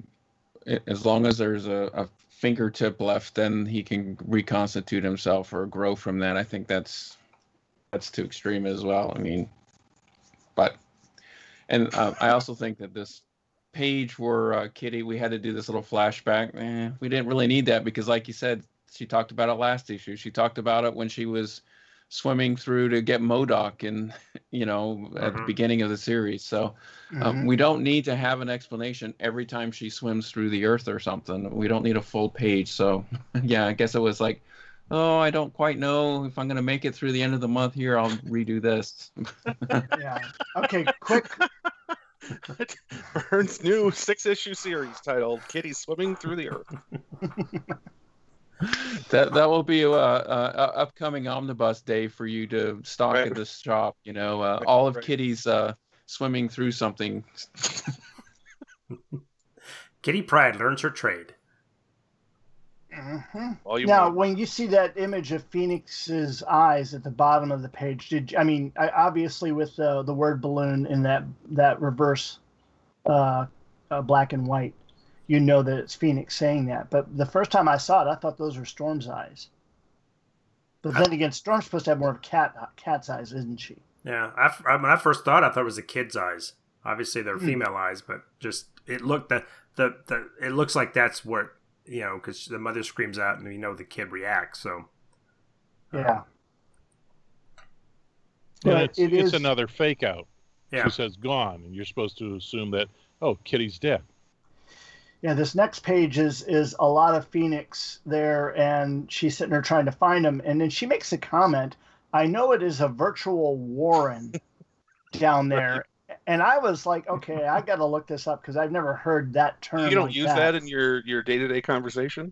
No, no, and, and so I did, I did a quick uh, definition search, and the definition of it is a network rabbit. of interconnecting rabbit burrows. yeah. Yes. I didn't know. You've So never somewhat- seen Watership Down? I don't recall it. Well, Brian, now you know, and knowing's half the battle. That's Yeah. correct. Hey, it's a learning experience. Comic books are are there right. not just to entertain you, but they teach you a little bit at the time. I mean, we've got eight-year-old kids that can say adamantium. That's amazing. Per Stan Lee, right? There's worse things than making a kid go to a dictionary and look up a word. Yep. And and anybody Yeah. that's listening to our show, at least half of them are looking up that uh, Robert Crumb comic with the Chuck Farley reference. So you know, people are getting you know more more pop culture infusion than you can imagine. Yeah. They're getting educated whether they intended to or not. I, I don't really like in the, on the on the page where she's saying that I don't like her grumpy face in the upper right corner. That's a little That looks like John Romita Jr. The it it gives her No. this weird bridge on her nose, and That's far better than John Romita Jr. yeah, Yeah. But, I mean, Is she But, changing? again, there, there there's is- a there's a pause right in the middle of the word balloon there. Still, I should be able, and then she switches, like something distracts her. Is that Jean's influence on her distracting her? that's her just telepathy picking up what's going on around her. With the mansion in disarray like it is, uh, you know, she's having a hard time pinpointing anything or anyone. Uh, yeah, stopped for a Jean. because she was like, Jean is I look like Leona her. Helmsley. Yeah. or Suzanne Pleshette is Leona Helmsley. Uh, but um, I mean, the thing is, Jean is exerting her influence. That's why, obviously, she hasn't killed anybody um, in in all of this. So she's definitely fighting against that. But uh, you know, she's and she's you know, again, she is not as good as Jean is at using her telepathic ability. So sensing them, you know, all of a sudden she's finding them up on the surface, and she goes back up there to see, you know, uh, Xavier and Colossus and Joff and Storm and the unconscious Lilandra with the Greys. And Joff just still looking as messed up as ever. Apparently, he doesn't heal as fast as Wolverine. apparently he has no healing factor. but this is where they they confirm what we already know that there's you know Jean is in there and it's a tiny part of the Phoenix, almost a ghost, but she is in there. But haven't we established that this is a copy? Yes. Isn't that right? This is not the actual Jean Grey. This is a clone or copy or replicant or whatever we're going to call it. Yeah, uh, they said that, Jean. they said that that Phoenix had copied Jean's body and took over the copy. Yeah. And I can only she's sitting in the bottom of the river in a cocoon. Yeah. in, Ja- Jamaica Bay. But No. the, the X Men don't know that. Or No, they- no, No, they, they don't. They don't know. Okay, so they They think know they're that. killing. So if they think they're killing her, they're killing Jean, not just a, a copy. Yes. Okay. Which, Exactly. which again is another reversal, right? So I, I brought up the fact that you know, how did Cyclops know it wasn't going to kill her? How did Wolverine know? Right? We talked about how did Wolverine know it wasn't going to kill her. Now all of a sudden we're back to I must try and reason with Jean. Well, wait a minute. T- That's two pages Storm. ago, you- now. I That's- know. I think two that's pages Storm, ago, yeah. you guys were trying to kill her. Get on the same page, X Men. She missed the memo. Yeah, me, they I need, to, they need to work as a team, and they're not doing that right now. Everybody's going off on their own and doing their little thing, and they always fail when they when they try to go That's off and right. do their, their own thing. I, I tell you though, Jean is so beautiful in the imagery that he's put here. Even that partial panel in the middle of the page where she's looking at Storm and her hair's the way it is. You know, he, they're John Byrne. Only John Byrne can make Jean this beautiful. Well, that's a nice sh- parallel shot of of st- close-ups of their Storm. of their of both of them of their so Yeah. their their uh, profile of them looking at each other. Uh, that's nicely done. Uh, and then of Mhm. course, you know, Storm gets her butt handed to her, but um, and it's, it's Why it's- why it's- why Byrne doesn't do more covers for the big two? I I will never understand because that that Jean Grey in the top right in that panel is just Mhm. phenomenal. It's perfect. Yes. And again, you know, his not working for either of them is a personal choice. You know, there are too many people that he's dealt with there that have basically given him, you know, the kind of time he doesn't like to have to deal with. But if he was doing Um, covers, he could just. I mean, he would he would be Art Robot. He would just be okay. Draw this cover, and he would just be cashing a paycheck. But if that's not his thing, and he wants to be more invested or or in what he's doing, then I can understand why he wouldn't just. Uh, um, and and the the honestly the covers that that are. I mean, I haven't seen a, a modern comic lately, but they don't seem to be the same style of covers that he even his artwork. They all seem more painted. They seem to be a little more. That's Elaborate. why in that that Batman was it issue nine nine nine or Detective nine nine nine. They used a commission of his, which was just Batman standing on or, Right. or kneeling on top of a was it a uh, gothic uh, goblin or something like that. Right. You know, um, you know his commission seemed to be more uh, in line for what you would use for a cover rather than you know him him drawing you know a, a you know a snippet from the book interestingly enough, um, just the other day in his uh, uh, conversation talking about uh, Elsewhen, he did mention that um, that same itch that got him for X Men Elsewhen is hitting him a little bit in regards to some of the commissions he's done. And he's kind of like wanting to maybe draw the stories based around those commissions. So we may be getting something other than X Men Elsewhen here down the road. Uh, he seems to have found a conclusion to this story, and he, you know, he made mention of that today uh, on his form. So maybe we're going to be seeing within the next several issues the end to his X Men Elsewhen story, and then he's going to go somewhere else. What he's doing, he's drawing what he wants to draw. He's writing what he wants to write, and I'm just happy enough that we're getting it like this. Thoughts? Concerns? Well, that sounds fun. If he's going to draw some of those stories around some of those commissions, that'll be great. Uh, yeah, I'd like to see, you know, like the the one where they had Ultron, but it was not just uh, the Avengers, but the Justice League too. yeah. So I mean, we, we've we've actually got grounds for crossover stuff here. I mean, it's fan fiction, so he can do it. And if Well- he can make it organic and and you know a good story, heck, go ahead. yeah, that'll be With great. all the, maybe with all the changes at DC, the door will be open back up to him again. I mean, Bob Harras is gone.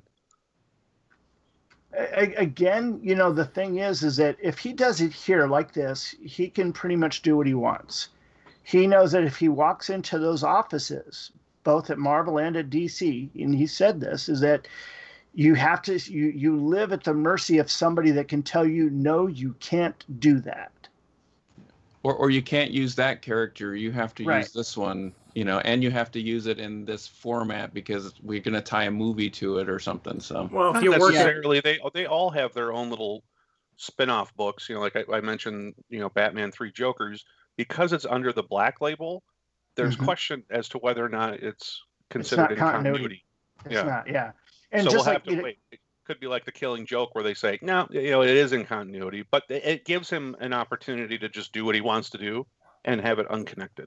it's like Kevin Smith's books on Batman, uh, Yep. Cacophony and the Widening Yep. Gyre, and he's got another one he's putting together right now, ten years later, uh, that he's He's working busy. on. well, yeah, you, but, you would think but with the thing is, those are those are basically outside the Batman. or They're the the very end of that older Batman continuity that's no longer, you know, there since what Rebirth or New Fifty Two. It's all And, uh, back to play again. and that's the way the, the, how Kevin Smith felt that he could throw in the, the bladder spasm, but but uh, yeah, I mean they're letting him do what he wants to do with those stories just because that continuity really isn't active anymore. So you know, I mean, would they give Byrne the same kind of freedom? I don't know, but he doesn't want to take that chance. And again, all all we do is benefit from seeing this day to day, getting new Byrne artwork, new Byrne stories, and you know, if somebody else wants to ink it, that's great, and they can put it out there. It's just nobody's getting paid. Yeah, and Now that's that- the thing is that, that I, I would said, he I will would get like paid for these paid. pages though, because people are buying these pages for thousands of dollars. I did approach Chris Warden and ask how much you know certain pages were, and Six dollars. boy, uh, if I could afford it, I would own it, but I just can't afford that much. Holy See, isn't that Holy- funny? People That's complain. why they should be floppies for four bucks a piece. Yeah, people complain so much about the price of comics, and you're paying about a, a, a dime still a page, a dime. Mm-hmm. You know, s- that's that's why I bring up the DC part. Is that with all the changes, I'd love to see Byrne do a black label book and just, you know, do a three issue thing. Doesn't have to be, you know, a gazillion pages, but get something out there printed. I mean, he's clearly showing to all of his fans and to people you know high up that make these decisions i mean his ability is just as strong as it as it ever was True, true. You know. there, I mean, there's no loss in form and function of what he's drawing right now. no Uh, so it'd be nice to see him branch out again and you know give us a, a batman you know because i've been saying for years that I, I want a true back to the roots batman detective story but he doesn't like doing detective stories. i know That's the reason why he's never done Batman regularly. So are we stopping now halfway No, through I- I was- I was- I- going? I was getting ready to comment, you know, on this next page when Joff throws the that part of the house at her, and she, you know, of course, just swats it aside and says, "Pitiful." She's got resting bitch face there. Uh, it looks a lot like you know what i thought at earlier first was image the movie Tim. What?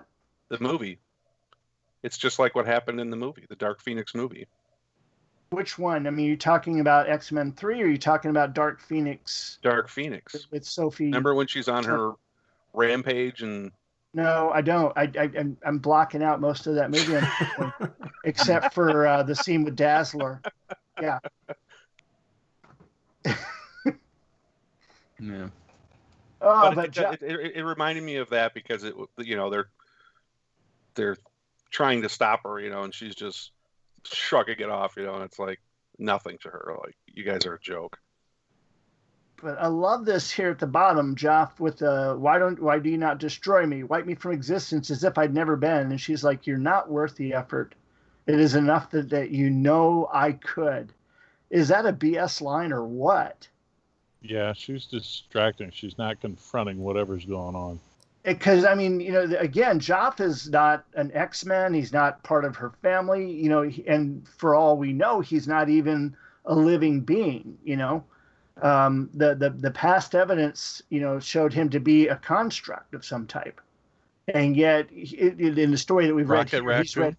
He no, but he's just read more like a living being than than uh, I would imagine um, in, in in this story but uh, she, she's again not willing to take him out and saying, you know, that that well, whatever, you know, I mean, she just it doesn't make sense.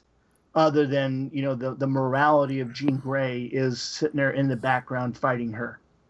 And I wish that was a little bit more apparent because that's the only thing I kind of find interesting. That is, if Jean is exercising some type of uh, brake or a force or a you know a, a throttle on keeping her from just vaporizing the entire planet, that that that be a little more apparent than just Joff saying, "Well, no, Jean's still in there. You know, she exists as this, this kind of a ghost character, maybe." Um, you know, somehow it, it's it to me this strikes a little bit of um, and, she, and I think somebody said it. She doesn't want to admit it. She doesn't want to say, "Well, I can't kill you." She has to kind of bluster and say, "No, no, you're not worth it." You know, so she's she's bluffing, but it's like at the end of uh, uh, Charlie X when Charlie, ha- you know, Kirk says, "Wait a minute, he hasn't killed anybody, has he?"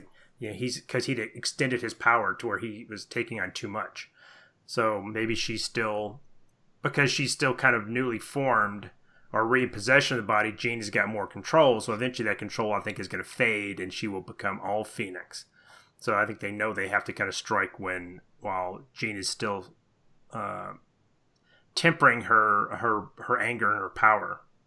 Well, you know, the the I think the overlying intention of this is to fix the damage done by Chris Claremont.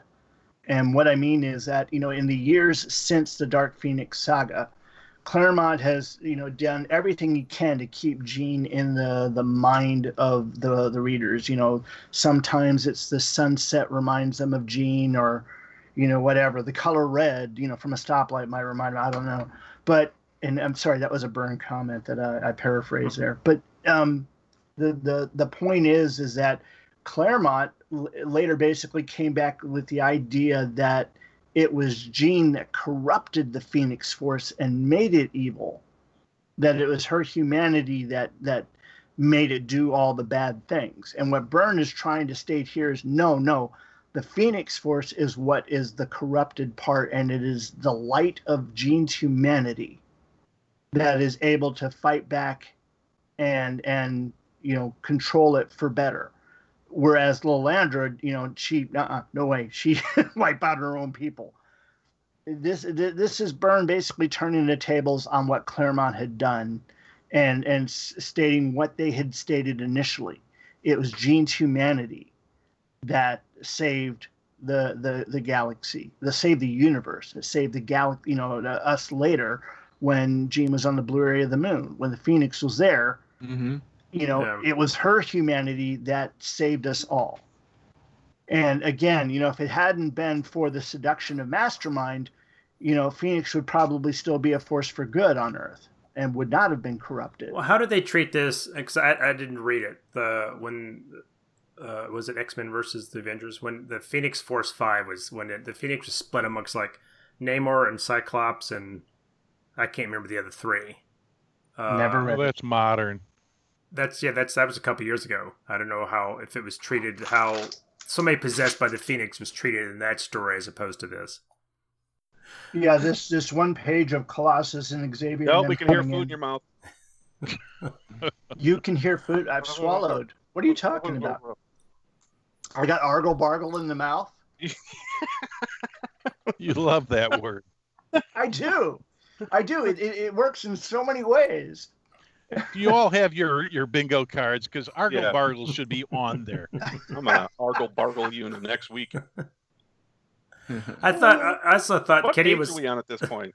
uh, Where are we? well, well, I'm talking about the page where Kitty is reacting. I thought she was a little insensitive. You know, he's going through a rough time and she calls him a maniac and kind of lashes out at him. I mean, granted, Yeah. she's scared, maniac. but uh, he's like, it looks like she's in a lot of pain though, like him. I think she, I think she more like she just might have accidentally filled her pants because she, Right. because of what happened.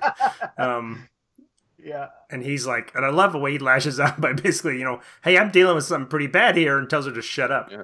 Shut up. And, And, then, then, that berserker Just like just like a him. parent, you know, tired Yeah. of the kids talking, just loses it. Shut up. That's right. Um, and I thought the then then uh uh this Pablo right is that the kid's Yeah, name Pablo. Pablo Pablo starts throwing him around and their little explanation about. Wait a minute, and I and I'd forgotten what the kid's power was. I had to go back and Me look too. and say, wait a minute. Uh, then he he was he could just make inanimate stuff. I guess he could create things out of inanimate objects, but explains why he can kind of I guess throw away throw around Wolverine because he's got metal bones. But uh, Yeah. So I- he was the one that made that little mechanical bird fly No, many, many issues ago, or was that Gene? no. that was That was Gene. He made a, a Okay. car into a kind of a robot thing, and he made a rock monster. Hey, um, that car looked just like the the Wheelie, Wheelie and the Chopper Bunch. Wheelie and the Chopper Bunch. Yeah. It, al- it always goes back to Wheelie with Byrne. Always goes back to Wheelie. Uh, is anybody else kind of getting tired of Pablo and his mom? I'm like, do Yeah. something with him or don't do something with him. Well, it's like they keep yeah, popping up, but And he's Yeah. got that same physical frame that Byrne gave Franklin Richards. You know, Yep. Byrne's never been able to draw children. No. And we, In and we haven't touched on some of the spots in, in here that the art's kind of wonky. Hi- hi- yeah, his kid body and face, he just looks like a tiny man. that's always been. I I don't, know don't what mind Byrne that did. at all. That he, you don't mind that he looks like a tiny man? No, not at all. I mean, it's it gives the kid some distinction. I mean, I recognize he's a he's the wild card. Um, this is a continuing plot thread that's going to pay off down the road. I hope so. Yeah, and and I think it's going to be very poignant to the Phoenix storyline. But uh, I find it interesting though in that in that one scene where where Kitty's sitting there and she's upset at Wolverine, that Pablo looks to be pulling on her, like you know, like he's definitely interacting with her in a specific way, when most of the time he is unaware of what's going on in his surroundings, or that he is not reacting to us like he's autistic. But there's something in regards to Kitty that always seems to get his attention. Hmm. Hmm. Interesting. Yeah, Interesting. and, and well, and that pays off. You show you see that later down there where Kitty's saying, "Pablo, you know, stop, please stop," and the boy grows calm. So somehow he's connecting to her as a a calming effect or a, a friend or whatever. And uh, real quick about the the Wolverine three panels up there. Did anyone get the image of uh, the Hulk and Loki in the in the Avengers? I didn't think about that, but that's that's uh, that's pretty spot on. okay. Well, and the thing is, it's it that really wouldn't hurt Wolverine. He's been tossed around, but later she seems like he's trying to, almost like he's trying to pull the, the Right. adamantium out uh, of him. But And this page has another wonky art piece too. In that first panel of Wolverine, his claws are wrong. Um, well, if they're you look awfully on short, his- aren't they? Well, on this left hand, look at where they start. That's perspective, I think, Uh, for one. No, but that's- also with- with the kid able to affect inanimate objects the way he does, he can kind of I don't I don't want to say bend them, but you know, think of it when you're sitting there playing with a a, a paperclip or something, you, and you can bend it a little bit one way or the other without physically bending it. Um, and as he's throwing them around, of course, it also gets that wobble effect that you get when you do a pencil. So Yeah. I don't know that I don't know that it's uh, well, his a claw, his, his so much. yeah, his claw starts at the edge of his hand, so that's not Yeah. right. Yeah, they do look a little. And then Yeah. the, the Well, they, panel, they can come out anywhere, or can they? but it looks like they're halfway out, and I know that's been established. They're either out or they're in. They're not. He Mhm. can't put them halfway out, so they look they look a little truncated. They look a little short in that first panel. Yeah, no, good- and even in the second panel too. Yeah. What's worse is that horse face he gave Kitty in the panel right below it. I just thought that Tom Palmer had taken a swipe at inking it. Oh, that horse face. oh gosh. So then, so then they um, moving on to the next. So they they finally open the door. To a smiling Cyclops. Hey guys. Colossus. Or Colossus. Colossus. Yeah. Yes. Hey guys. yeah, he does And seem awfully, belt he does seem buckle's awfully happy, doesn't he? Yeah. yeah. It seems out of place. Like he should be very concerned, and he's like, "Hey." I love So- that. I, I love that. Peter hold him down. He's like, okay, yeah, puts immediately step on his him. back. Yeah, just step on him. And I thought the the this is just a weird panel when uh, Jean's father says her nakedness bothers me. That's Yeah, that, I weird. found that weird too. I was like, Yeah. Uh, I like that that she's covered in down, though, so it's, it's kind of got the effect of feathers all over her body, but still, yeah. No, remember this is this is the guy. If you think back to when we did the Dark Phoenix saga, and he and the wife and the other daughter were there, and he was the head of the family. This is a right wing conservative man. And so, you know, he's a staunch, you know, whatever, goes to church and, and everything. And so, yeah, uh, as, as Radar O'Reilly would say, the nudity uh, kind of, you know, makes him uncomfortable. Yeah. He's Uh, got I- that I- I- 70s porn stash. I still thought it was just it was just that was just to say for the uh, Pablo's mom to say, "Oh, she's an alien." The, the hair didn't give it away. And the feathers didn't give that away.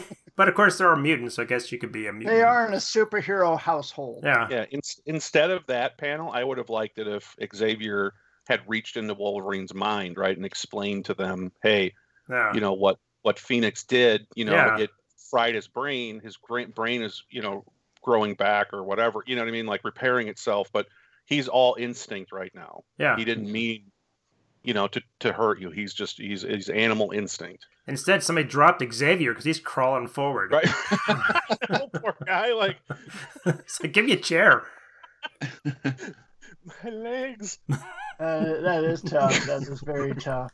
this is the and- and we're getting now to the panel that I literally had to stop and I'm like, what in the hell is that?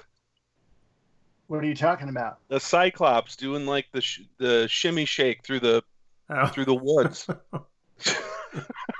That's so that is bad, bad. That is a very strange way to walk. Right. He's No, not even he's- walking he- like an Egyptian. He's You just, know, he looks like uh, like uh, the Genesis song, you know. he's running for one and, and, and you know i didn't worry about that the thing that got me is uh, how low the neck is on his outfit after he pulled the mask off or he didn't actually have the mask on but it, it's sitting low kind of like that iraqi general that got caught you know they don't show him in a t-shirt where it's, it's like almost on his shoulders it's just very unflattering it's just a bad panel. It really is. Yeah. And we have have we established just uh, the, again another little nitpick that Xavier says that the room will block all radiation, including telepathy. Have we established that telepathy was a form of radiation? I didn't think it worked that way. H- i mean isn't any communication a form of energy going you know uh, going out which would be basically radiation at some level of the the electromagnetic band I just, I just liked it better if you'd have said the room will block her telepathy. Right.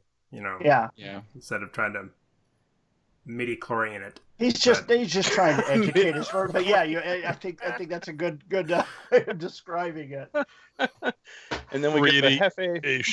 Radiation. Hefe. Sorry, Jaffe. He's just laying in the argle bargle. He I- like I have- I have to be honest. The first time I saw his face, you know, whatever two, three pages back, I thought that was the bur- uh, Wolverine's face burned. but you know, well, he almost blends Yeah, I in. did He the almost same thing. he blends in with the Argle Bargle, doesn't he? he does. yeah I love the second panel though he definitely looks like one of the gremlins after it's been uh, Throw it in the water. no fed fed. after midnight fed after Oh, midnight yeah. um, You're talking about feeding a Mogwai after midnight. yeah Then, Well- then you get ones. I've got a dog named Mogwai I feed him often after midnight just hoping See if any egg sacs pop out of his back. Mm. Anyway, um, this. yeah, I'm gonna move on. but uh, Do The- egg sacs make you uncomfortable? the um, the images of Phoenix that that we see in the next few pages are different than what we've been seeing earlier because Byrne had been basically darkening in the costume where it should be dark, whereas here he's not doing it. She's making her fully lit. And I think that's tell trying to tell us, the readers, something. It's almost like she's eliminated. Yeah, but but I mean it, it's again, it's like something's trying to happen here, and the Phoenix Force is fighting it, and that's why she is doing these these acts of cruelty. First, she takes Cyclops and throws his mind back onto the blue area of the moon, and is it Starbolt? That's the the, the character. That's the, fire Sun guy, Boy. right? Yeah, he's the Sun Boy uh, Yeah. anagram, and he fries Jean down to the bone. Just That's a great. That's image. a great. That that's that's a. I will say that's a great. uh That's a great shot of her kind of being, you know, it looks rem- reminiscent of Wolverine The being, Hamilton. Yep. that too. and and even that that Judgment last Day. image on that page, Cyclops laying there, that that of course looks like the the one of the last images in X Men 137, right Well- after Gina vaporized herself.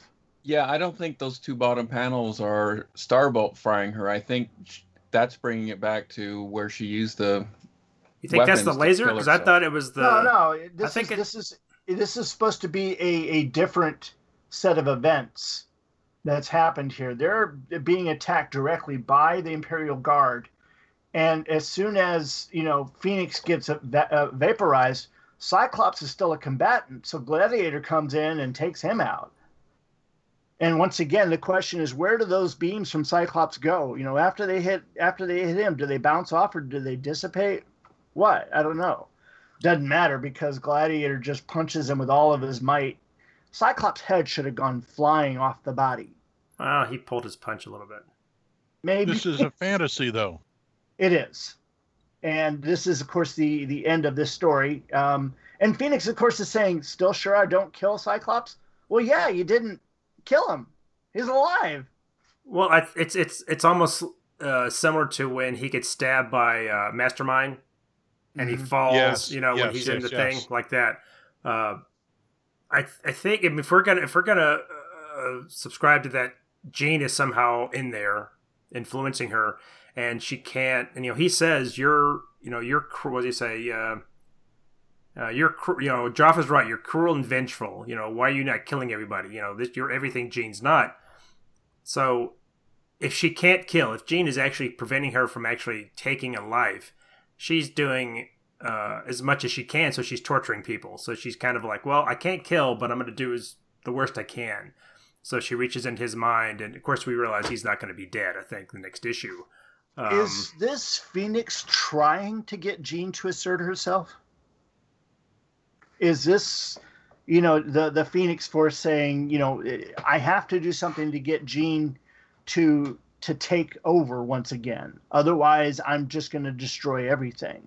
No, I don't buy that. I don't know. Uh, It- again, you know, just it, a supposition. it based depends what you I've think. What you know, what is the Phoenix's motivation? Does she is she just a destroyer? Does she want to? What is her goal uh, in the universe? Does she just want to destroy, or does she want to help build? Does she want to just rule? Does she want to just have power? I mean, what? I thought the goal here was to turn her friends, not necessarily against her, but to cut them off from her, right? Like a cult would do. You know, you've got this connection to these people, and so I'm going to break it. Well, it's true. If she does, then whatever Jean is within her will lose that connection. Then she'll be free. She won't have this Yep. nagging thing in the back of her head. Um, it's it's a lot like uh, Ilia. You know, they they copied her too closely, so they copied Jean's human, you know, uh, human side and her goodness. So that's coming forward. So I don't. I mean, what? That's if this is going to run. What'd you say, Brian? Another? I thought this was going to run twenty issues. Is that what he said? Well, I know that he's uh, finished up to issue 17, and then he made a comment that he sees an end. I don't know how far that is after that, but uh, he, he definitely has a conclusion in mind.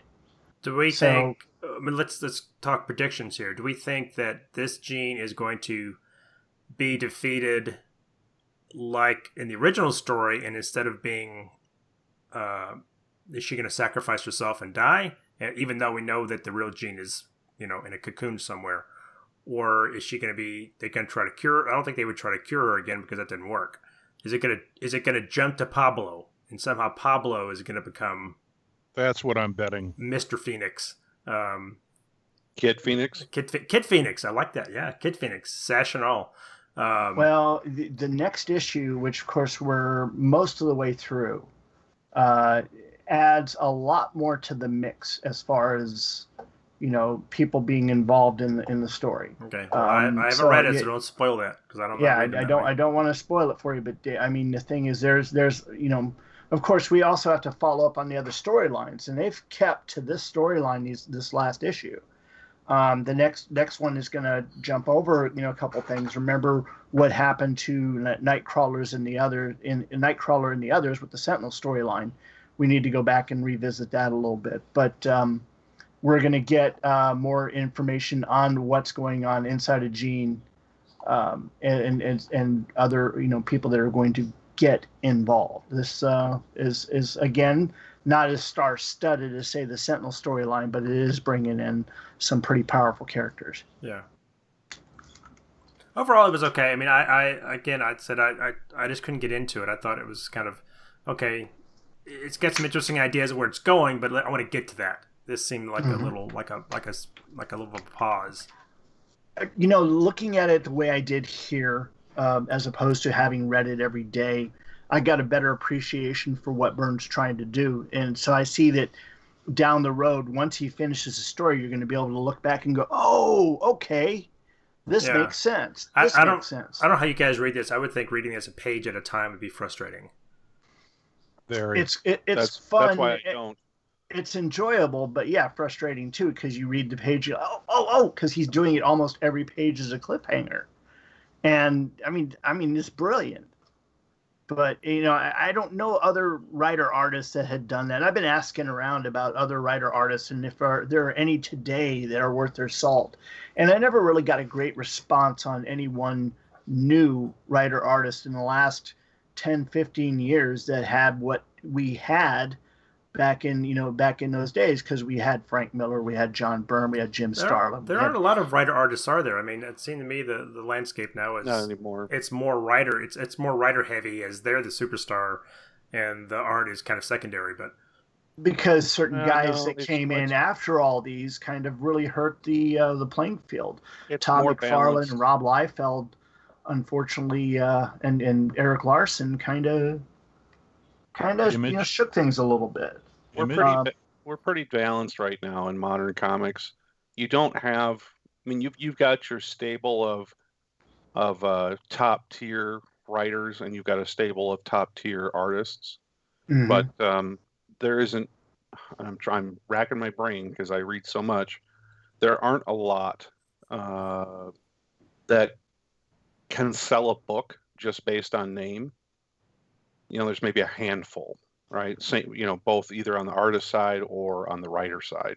right. But there isn't anybody, um, you know, like like Byrne, where you where they're publishing their own book, and you know, and they're the writer and the artist, and it's, you know, actually, you know, being printed and put out. There's a lot of web comics like that, but not to this caliber. well, it seems that artists that when uh, when the writer it always like it shifted, you know, because when I was collecting and reading, it was always kind of based on art, and the writing was was there too, but it was all at least for me, I would always kind of go towards art.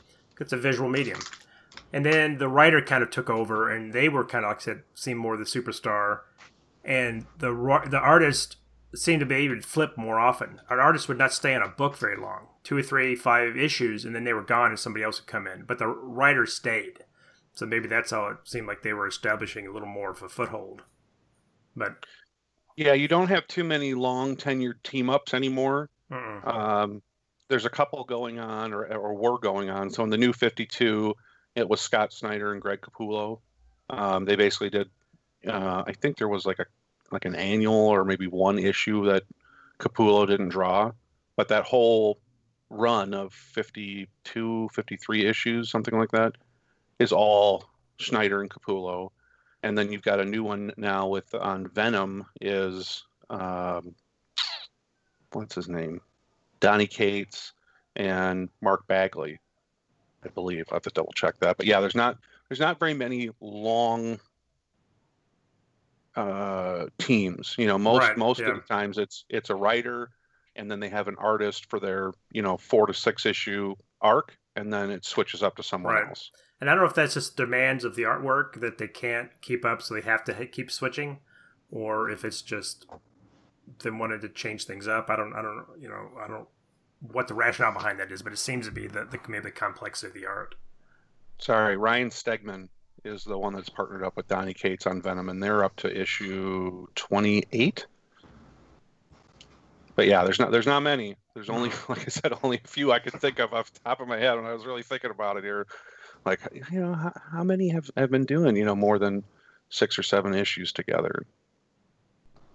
Well, Well. we got any uh, final uh, analysis, thoughts, comments, gripes uh, on this uh, this issue? When will 14 be done? this week. Okay. So do we have another episode following this next week? Well, we got some things on the burner, so to speak, Mhm. and uh, we we actually got um, a uh, request to look over some Jack Kirby Fourth World. Uh, that was what Nigel White was uh, was was talking about that, and we talked a little bit of um, Generations. I think Generations is going to be one of those kind of event sort of things. Uh, if we do book one, I mean the, the the first series, the second series, and the third series, I don't think we could do it all together. I think we'd probably do just you know the first series and then do you know maybe a year later come up for the second series.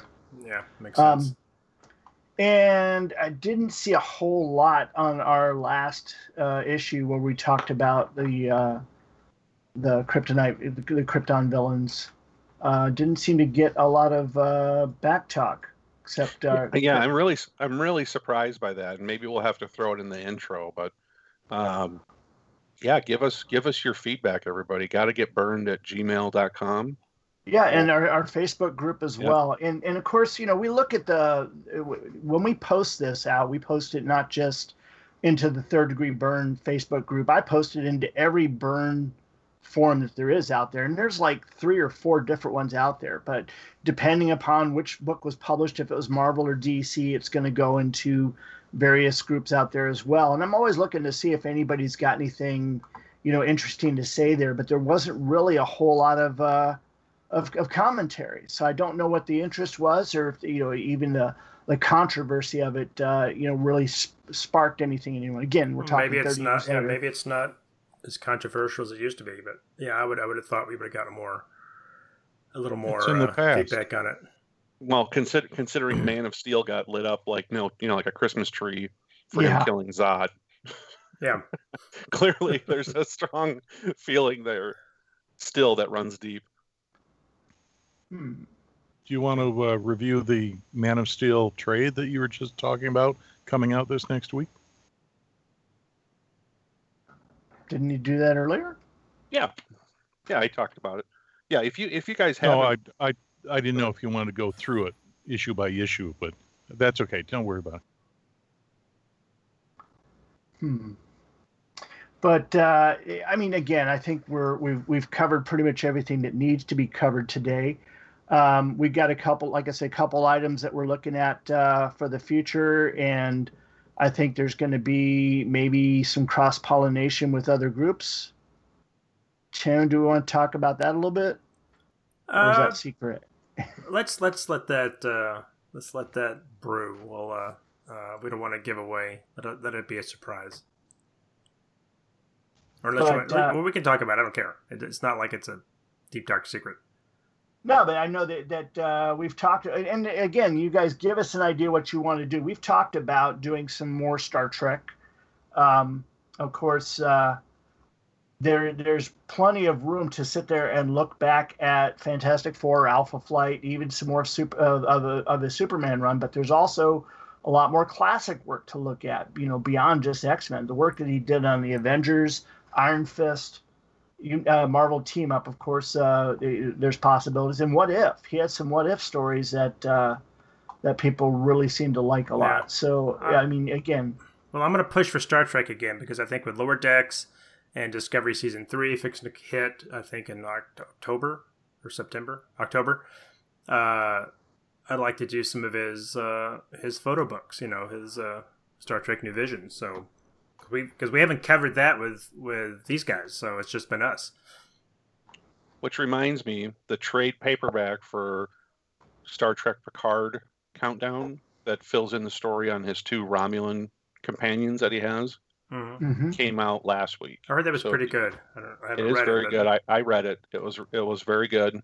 Um, so if you if you like the show Picard and you want to know more about um, how those two uh, agents came to be with him and why they are protecting him so fiercely, that will give you the insight into that.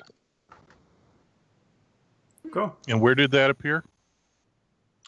It's a trade paperback. Um, let me get the title. I think it's just Star Trek Picard Countdown.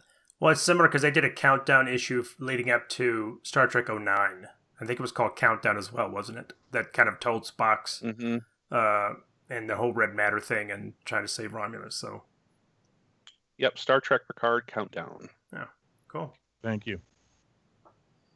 Well, I don't think we have anything else to say about this, and we've got some some uh, thinking to do about our next show is going to be. But you know, it'll be brilliant as always because that's all we do, right? Um, not to pat ourselves No on the laughing. back. No laughing. Yeah, that's right. We're serious here. Uh, who wants? Uh, you want to take us out, Brian? Oh gosh, you know, I was just about to eat another gummy bear. Just do it. Uh, Just do it. All right. Well, thank you for listening to our show. Please give us a, any feedback you can, whether you're emailing us at gottagetbyrned at gmail.com or uh, giving us a review on Apple Podcasts. We'd love to hear from you, and every review kind of increases our visibility. For Third Degree Byrne, I'm Brian Hughes. That's Tim Elliott. That's David Thompson. That's John Hijatt. And in the rear's fetal bomb. Excuse me, Kirk Greenfield. Everybody, have a great day, a great week, and we'll get through this. yes. X メンとは悪の脅威から人類を守り人類とミュータントの平和的共存を実現するために組織されたミュータントヒーローチームである